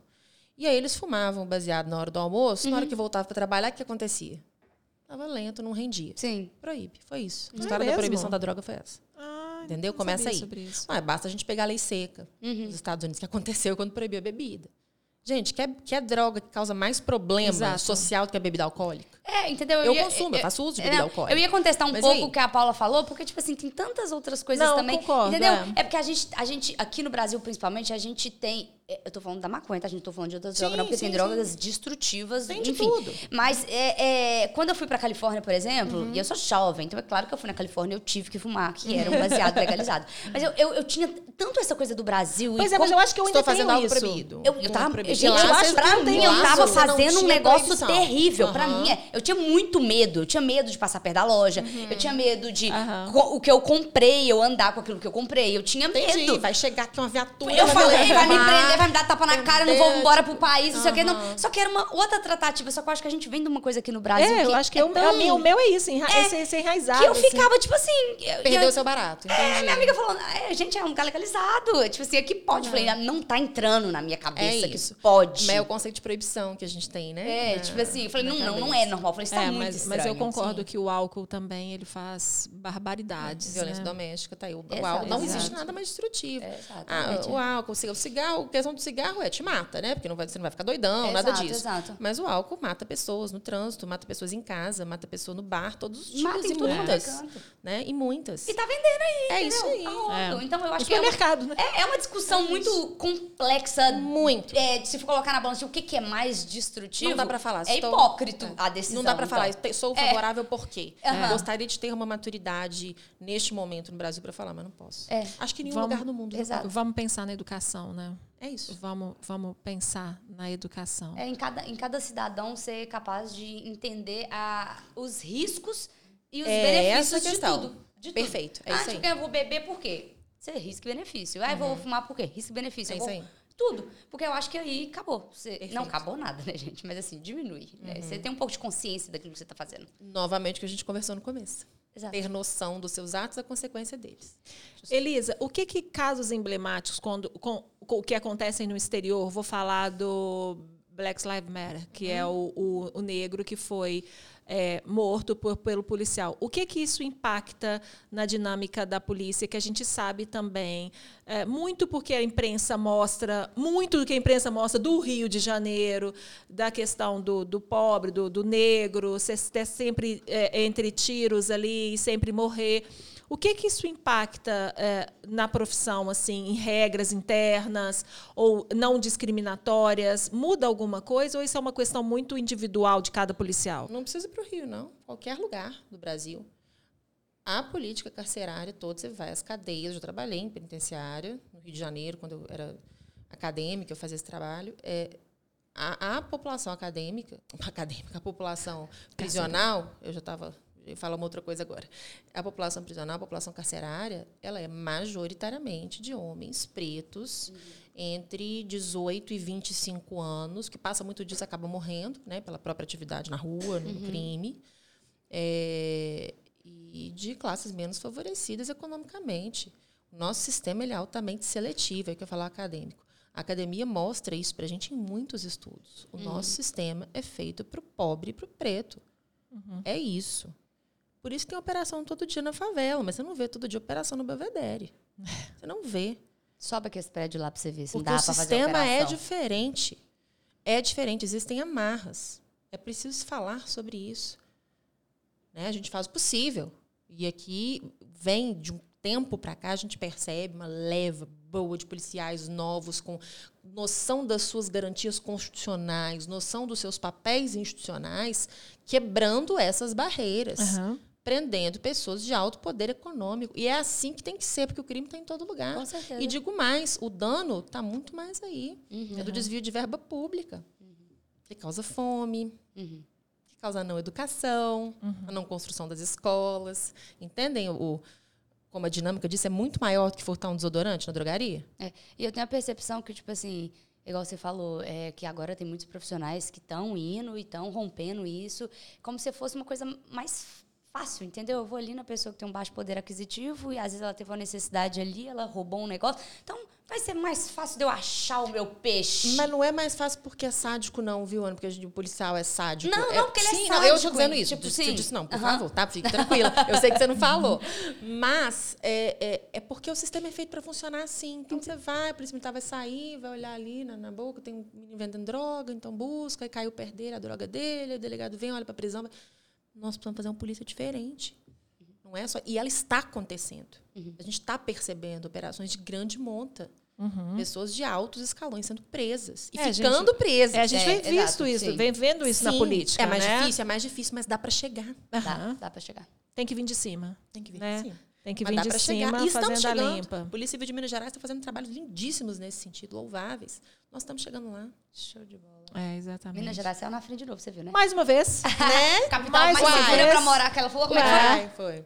No o quê? estado mais seguro do Brasil. O Estado Seguro Menina, vai fazer. espetacular Você viu? isso. Tudo aqui, Minas Gerais vai saindo na frente. Gente, ó, venho morar aqui. Mentira, não vem não, que tá bom. Nós já estamos de, de tendo dificuldade pra resolver aqui do jeito que tá. Aí não tá vendo? É gente por isso que o pessoal fala, por que, que a Ana não mora em São Paulo? Por que, que não... Porque a Ana Tem vai como aqui. moro em São Paulo. É referência em parte, humanização e, e- e não sei o que lá de É. segurança da mulher. Agora é a mais a segura. Karen Emerich, né, ela tem uma, é- é, eu acho que a secretaria, é, o gabinete dela é o único no Brasil, assim, é, a gente é pioneiro em muitas coisas relacionadas a, a seja a segurança, seja a mulher, assim, em muitas coisas voltadas para o esse universo, feminino. Aham. Estamos rompendo. É, né? eu Estamos acho que a rompendo. gente, devagarzinho, a gente vai conversando, vai, vai conseguindo essa, essa mão, assim. Ah, Elisa, adorei. Ah, eu amei Olha, eu ficaria conversando com eles aqui horas, gente, porque eu Obrigada, acho gente. curiosíssimo. Bom. É um universo que eu não entendo E eu realmente, adoro, eu e- adoro. Sim, Eu, assim, sim. eu sou muito fã, assim, de, de acompanhar e tudo, e de ver. Eu falo que eu, eu queria muito ser. eh, Aí é aquela coisa meio ruim, né? Assim, não sei se você vai gostar, mas eu acho que eu seria muito má, assim, eu seria muito malvada. Não, não seria, não. não seria, não. eu Muito acho muito curioso, porque realmente eu acho, eu, eu admito que eu acho muito desafiador o papel hoje. É, de- porque aí você vê, igual você falou, exatamente isso. Quando você vê aquele. eh, O, o o cara de novo, o anestesista, assim, você fala assim, aí você, a seu primeiro instinto é falar assim, se fosse eu matava, se eu fosse. Mas aí você vem e você fala assim, não, calma. É isso. Calma. Mas pensar, o direito penal não pune a fase de cogitação. eu falo que se a gente não matar mentalmente várias pessoas por dia, a Vai gente dar não errado, sobrevive. vai dar errado, então é. eu, eu mato diariamente uns três ou quatro. É, vai dar certo. Outro dia tá tudo bem. Inclusive, a gente costuma matar marido às vezes. Mata, Mas, mata, a gente mata. Mas mata. rapidinho a gente resolve. Mas que bom que o direito penal não pune a cogitação, né? Senão tava todo mundo preso. Mas é, é- é necessário separar. Né? É, E- e, não é desumanizar. Porque Você fazendo um trabalho técnico não te impede de chorar. Aham. Não te impede de lamentar aquela situação profundamente. Mas há de se ter essa diferença. É, é o que você falou, né? Assim, você separa muito bem a Elisa delegada da Elisa. É, mas que a carga emocional também vem, né? Que o peso vem, É uma que a profissão que, cobrança traz isso de forma vem. diferente. É. É, tem um dado, não sei, né? Que existem muitos suicídios na, na, na, na- na carreira policial, né? Infelizmente, todo mês a gente fica sabendo de um colega. De um suicídio, né? É, né? Mas É. realmente é uma A gente não fica pesada. divulgando isso, né? Porque isso É, é, sim. um, é um ponto Sim. muito delicado, a gente Sim, não sim. fala sobre isso abertamente. Mas, Mas a gente vê também. é muito triste como os policiais estão, né? Com a rigidez mental comprometida, justamente Se por conta todo peso, mundo né, tá assim, dias. quem dirá quem tem contato com esse É. tipo de, de, de, de adrenalina que Não, vocês ô, têm? em Elisa, com as redes sociais, está chegando casos pontuais pra gente e a gente já fica muito Aham. chocado. Imagina todo Quantos dia. casos de meninas abusadas e grávidas com 11 Nossa. anos você já deve ter presenciado na sua vida? Nossa. Quantos casos de estupradores você deve presenciar diariamente? Então, assim, se pra gente a gente fica daquela sensação, tipo assim, que vontade de vomitar, que Mas a gente continua com essa sensação. Não é, algo que se banaliza. Não, a gente não, e que bom. A gente É. não perde a capacidade de se conectar com o ser humano profissional. É só saber separar. Só, né? É, só. Mas é só saber separar. É. Demais, E gente, que alguns não dão conta demais. também, né? Que a gente entende. Ah, Elisa, eu amei. Eu também. Não, eu sou- amei, gente. Vamos fazer parte 2. Já adorei, já adorei. Já Já, dois. já anota aí o que você quer saber da delegada Eu Elisa. achei demais. E eu gente. quero ver ela, Elisa, na É, ela é rua. demais, gente, imagina. né? deve- Oh, já, não, Ô, chique gente, demais. deixa Eu acho te falar, muito chique. ela tem quase 1,80m. Essa mulher vestida, ela, ela- eu acho que as pessoas devem olhar pra ela, o respeito, e falar, hum, acho melhor ficar caladinho, hein? Não, e mulheres que querem ser policiais, ó, tá aí Se um baita exemplo pra vocês, se inspirem. E no mais, gente, O respeito curso e em Delta, ele tá no ar também? Sim, é em delta.com.br. Então a gente vai deixar aqui também. Deixei, obrigada. Para quem quiser se preparar para as carreiras policiais, a gente sempre coloca novos cursos de acordo com a demanda dos editais. Uhum. Temos também a preparação extensiva. Então, ah, ainda não sei qual é o estado que eu quero fazer, eu estou começando os estudos agora. É um curso semestral, então a gente prepara com calma, passo a passo, para todas as etapas. É muito legal. Tenho muito orgulho do trabalho que a Acredito nossa que quem tem a oportunidade de fazer isso, que é um pouco mais de calma, deve ser até, tipo, É, menos pressão, é isso aí. seu Aham. E é um trabalho assim, não é ah, vou passar amanhã, não é assim. Sim. né? São degraus a serem subidos. E é importante ter consciência desse processo. Né? Saber que nada é uma coisa que você vai fazer pro resto da vida. Exato. Então é justo que muito custe, que muito vale. Sim, sim. É mais ou menos isso. Então, quem quiser conhecer, o curso de oratória está lá também. Tem meu curso de Direitos Humanos em delta.com.br. Mas o curso de Direitos Humanos é dentro do Indelta? É dentro do Endelta. Que maravilhoso, gente, que legal. que é bem é legal. muito empreendedora ela também, né, gente? É muito ser, maravilhosa. Vamos ser, combinar? cara. Maravilhosa Foi demais, demais. Elisa. Foi um Amei, prazer ter de te verdade. conhecido. Amei. Elisa, eu também estou muito feliz, assim, igual eu falei, queria ser no, top 1 para vir, assim. Conrado. É, você inspira muitas mulheres, tenho certeza que esse bate-papo vai inspirar outras mulheres. E principalmente de falar assim, não desista, sabe? Assim, ainda, a gente está caminhando, está devagar, mas a gente está indo. A gente, para terminar, a gente gosta que o, nosso convidado fale uma frase de para uma outra mulher de empoderamento, de força, seja ela qual for, assim, alguma coisa que você, um mantra que você carrega, tipo. O que, que você gostaria de falar, assim, para Pode outras mulheres? Programa e seu mindset. Não, não, não. Deus, me livre. Vamos lá. Não sei se para empoderar, eu acho que assim, acreditar, não sei, eu não sei se tenho uma frase pronta. Eu não sou uma pessoa de frases Eu também prontas. não, meu filho. Se me fizesse essa pergunta, eu ia lá me lascar. Acabou que eu falei uma agora, né? Ah. É justo que muito custe, que muito vale, é uma frase que eu gosto muito. É, e nós, mulheres, nos vimos submetidos a essa frase a vida inteira. Né? Mas vamos reverter.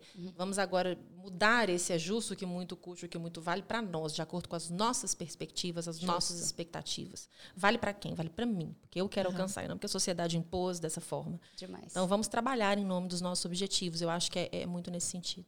Demais. Perfeito. Obrigada. Elisa. Olha, todos os links Curso em Delta, o curso de oratória, todos os links da Elisa estão aqui. Tá a rede social dela também para você acompanhar esse trabalho brilhante, verdadeiro, que ela posta através das redes sociais. É, do marido dela, do Murilo também, que também é delegado, mas que hoje está numa parte mais administrativa. Enfim, pessoal, eu acho que vocês têm que se inspirar em mulheres assim, sabe? Assim, em pessoas que passam essa verdade, que passam e principalmente estão ali lutando por vocês. Porque é, a Elisa, de, um, de, de, de forma direta, aí, nem eu, eu ia falar indireta, de forma direta, está lutando por nós aqui. Com né? certeza, direta do, mesmo. Do, obrigada, obrigada Foi mesmo. demais. Obrigada, Elisa. Muito obrigada, viu? Beijo, pessoal. Até uh! o próximo.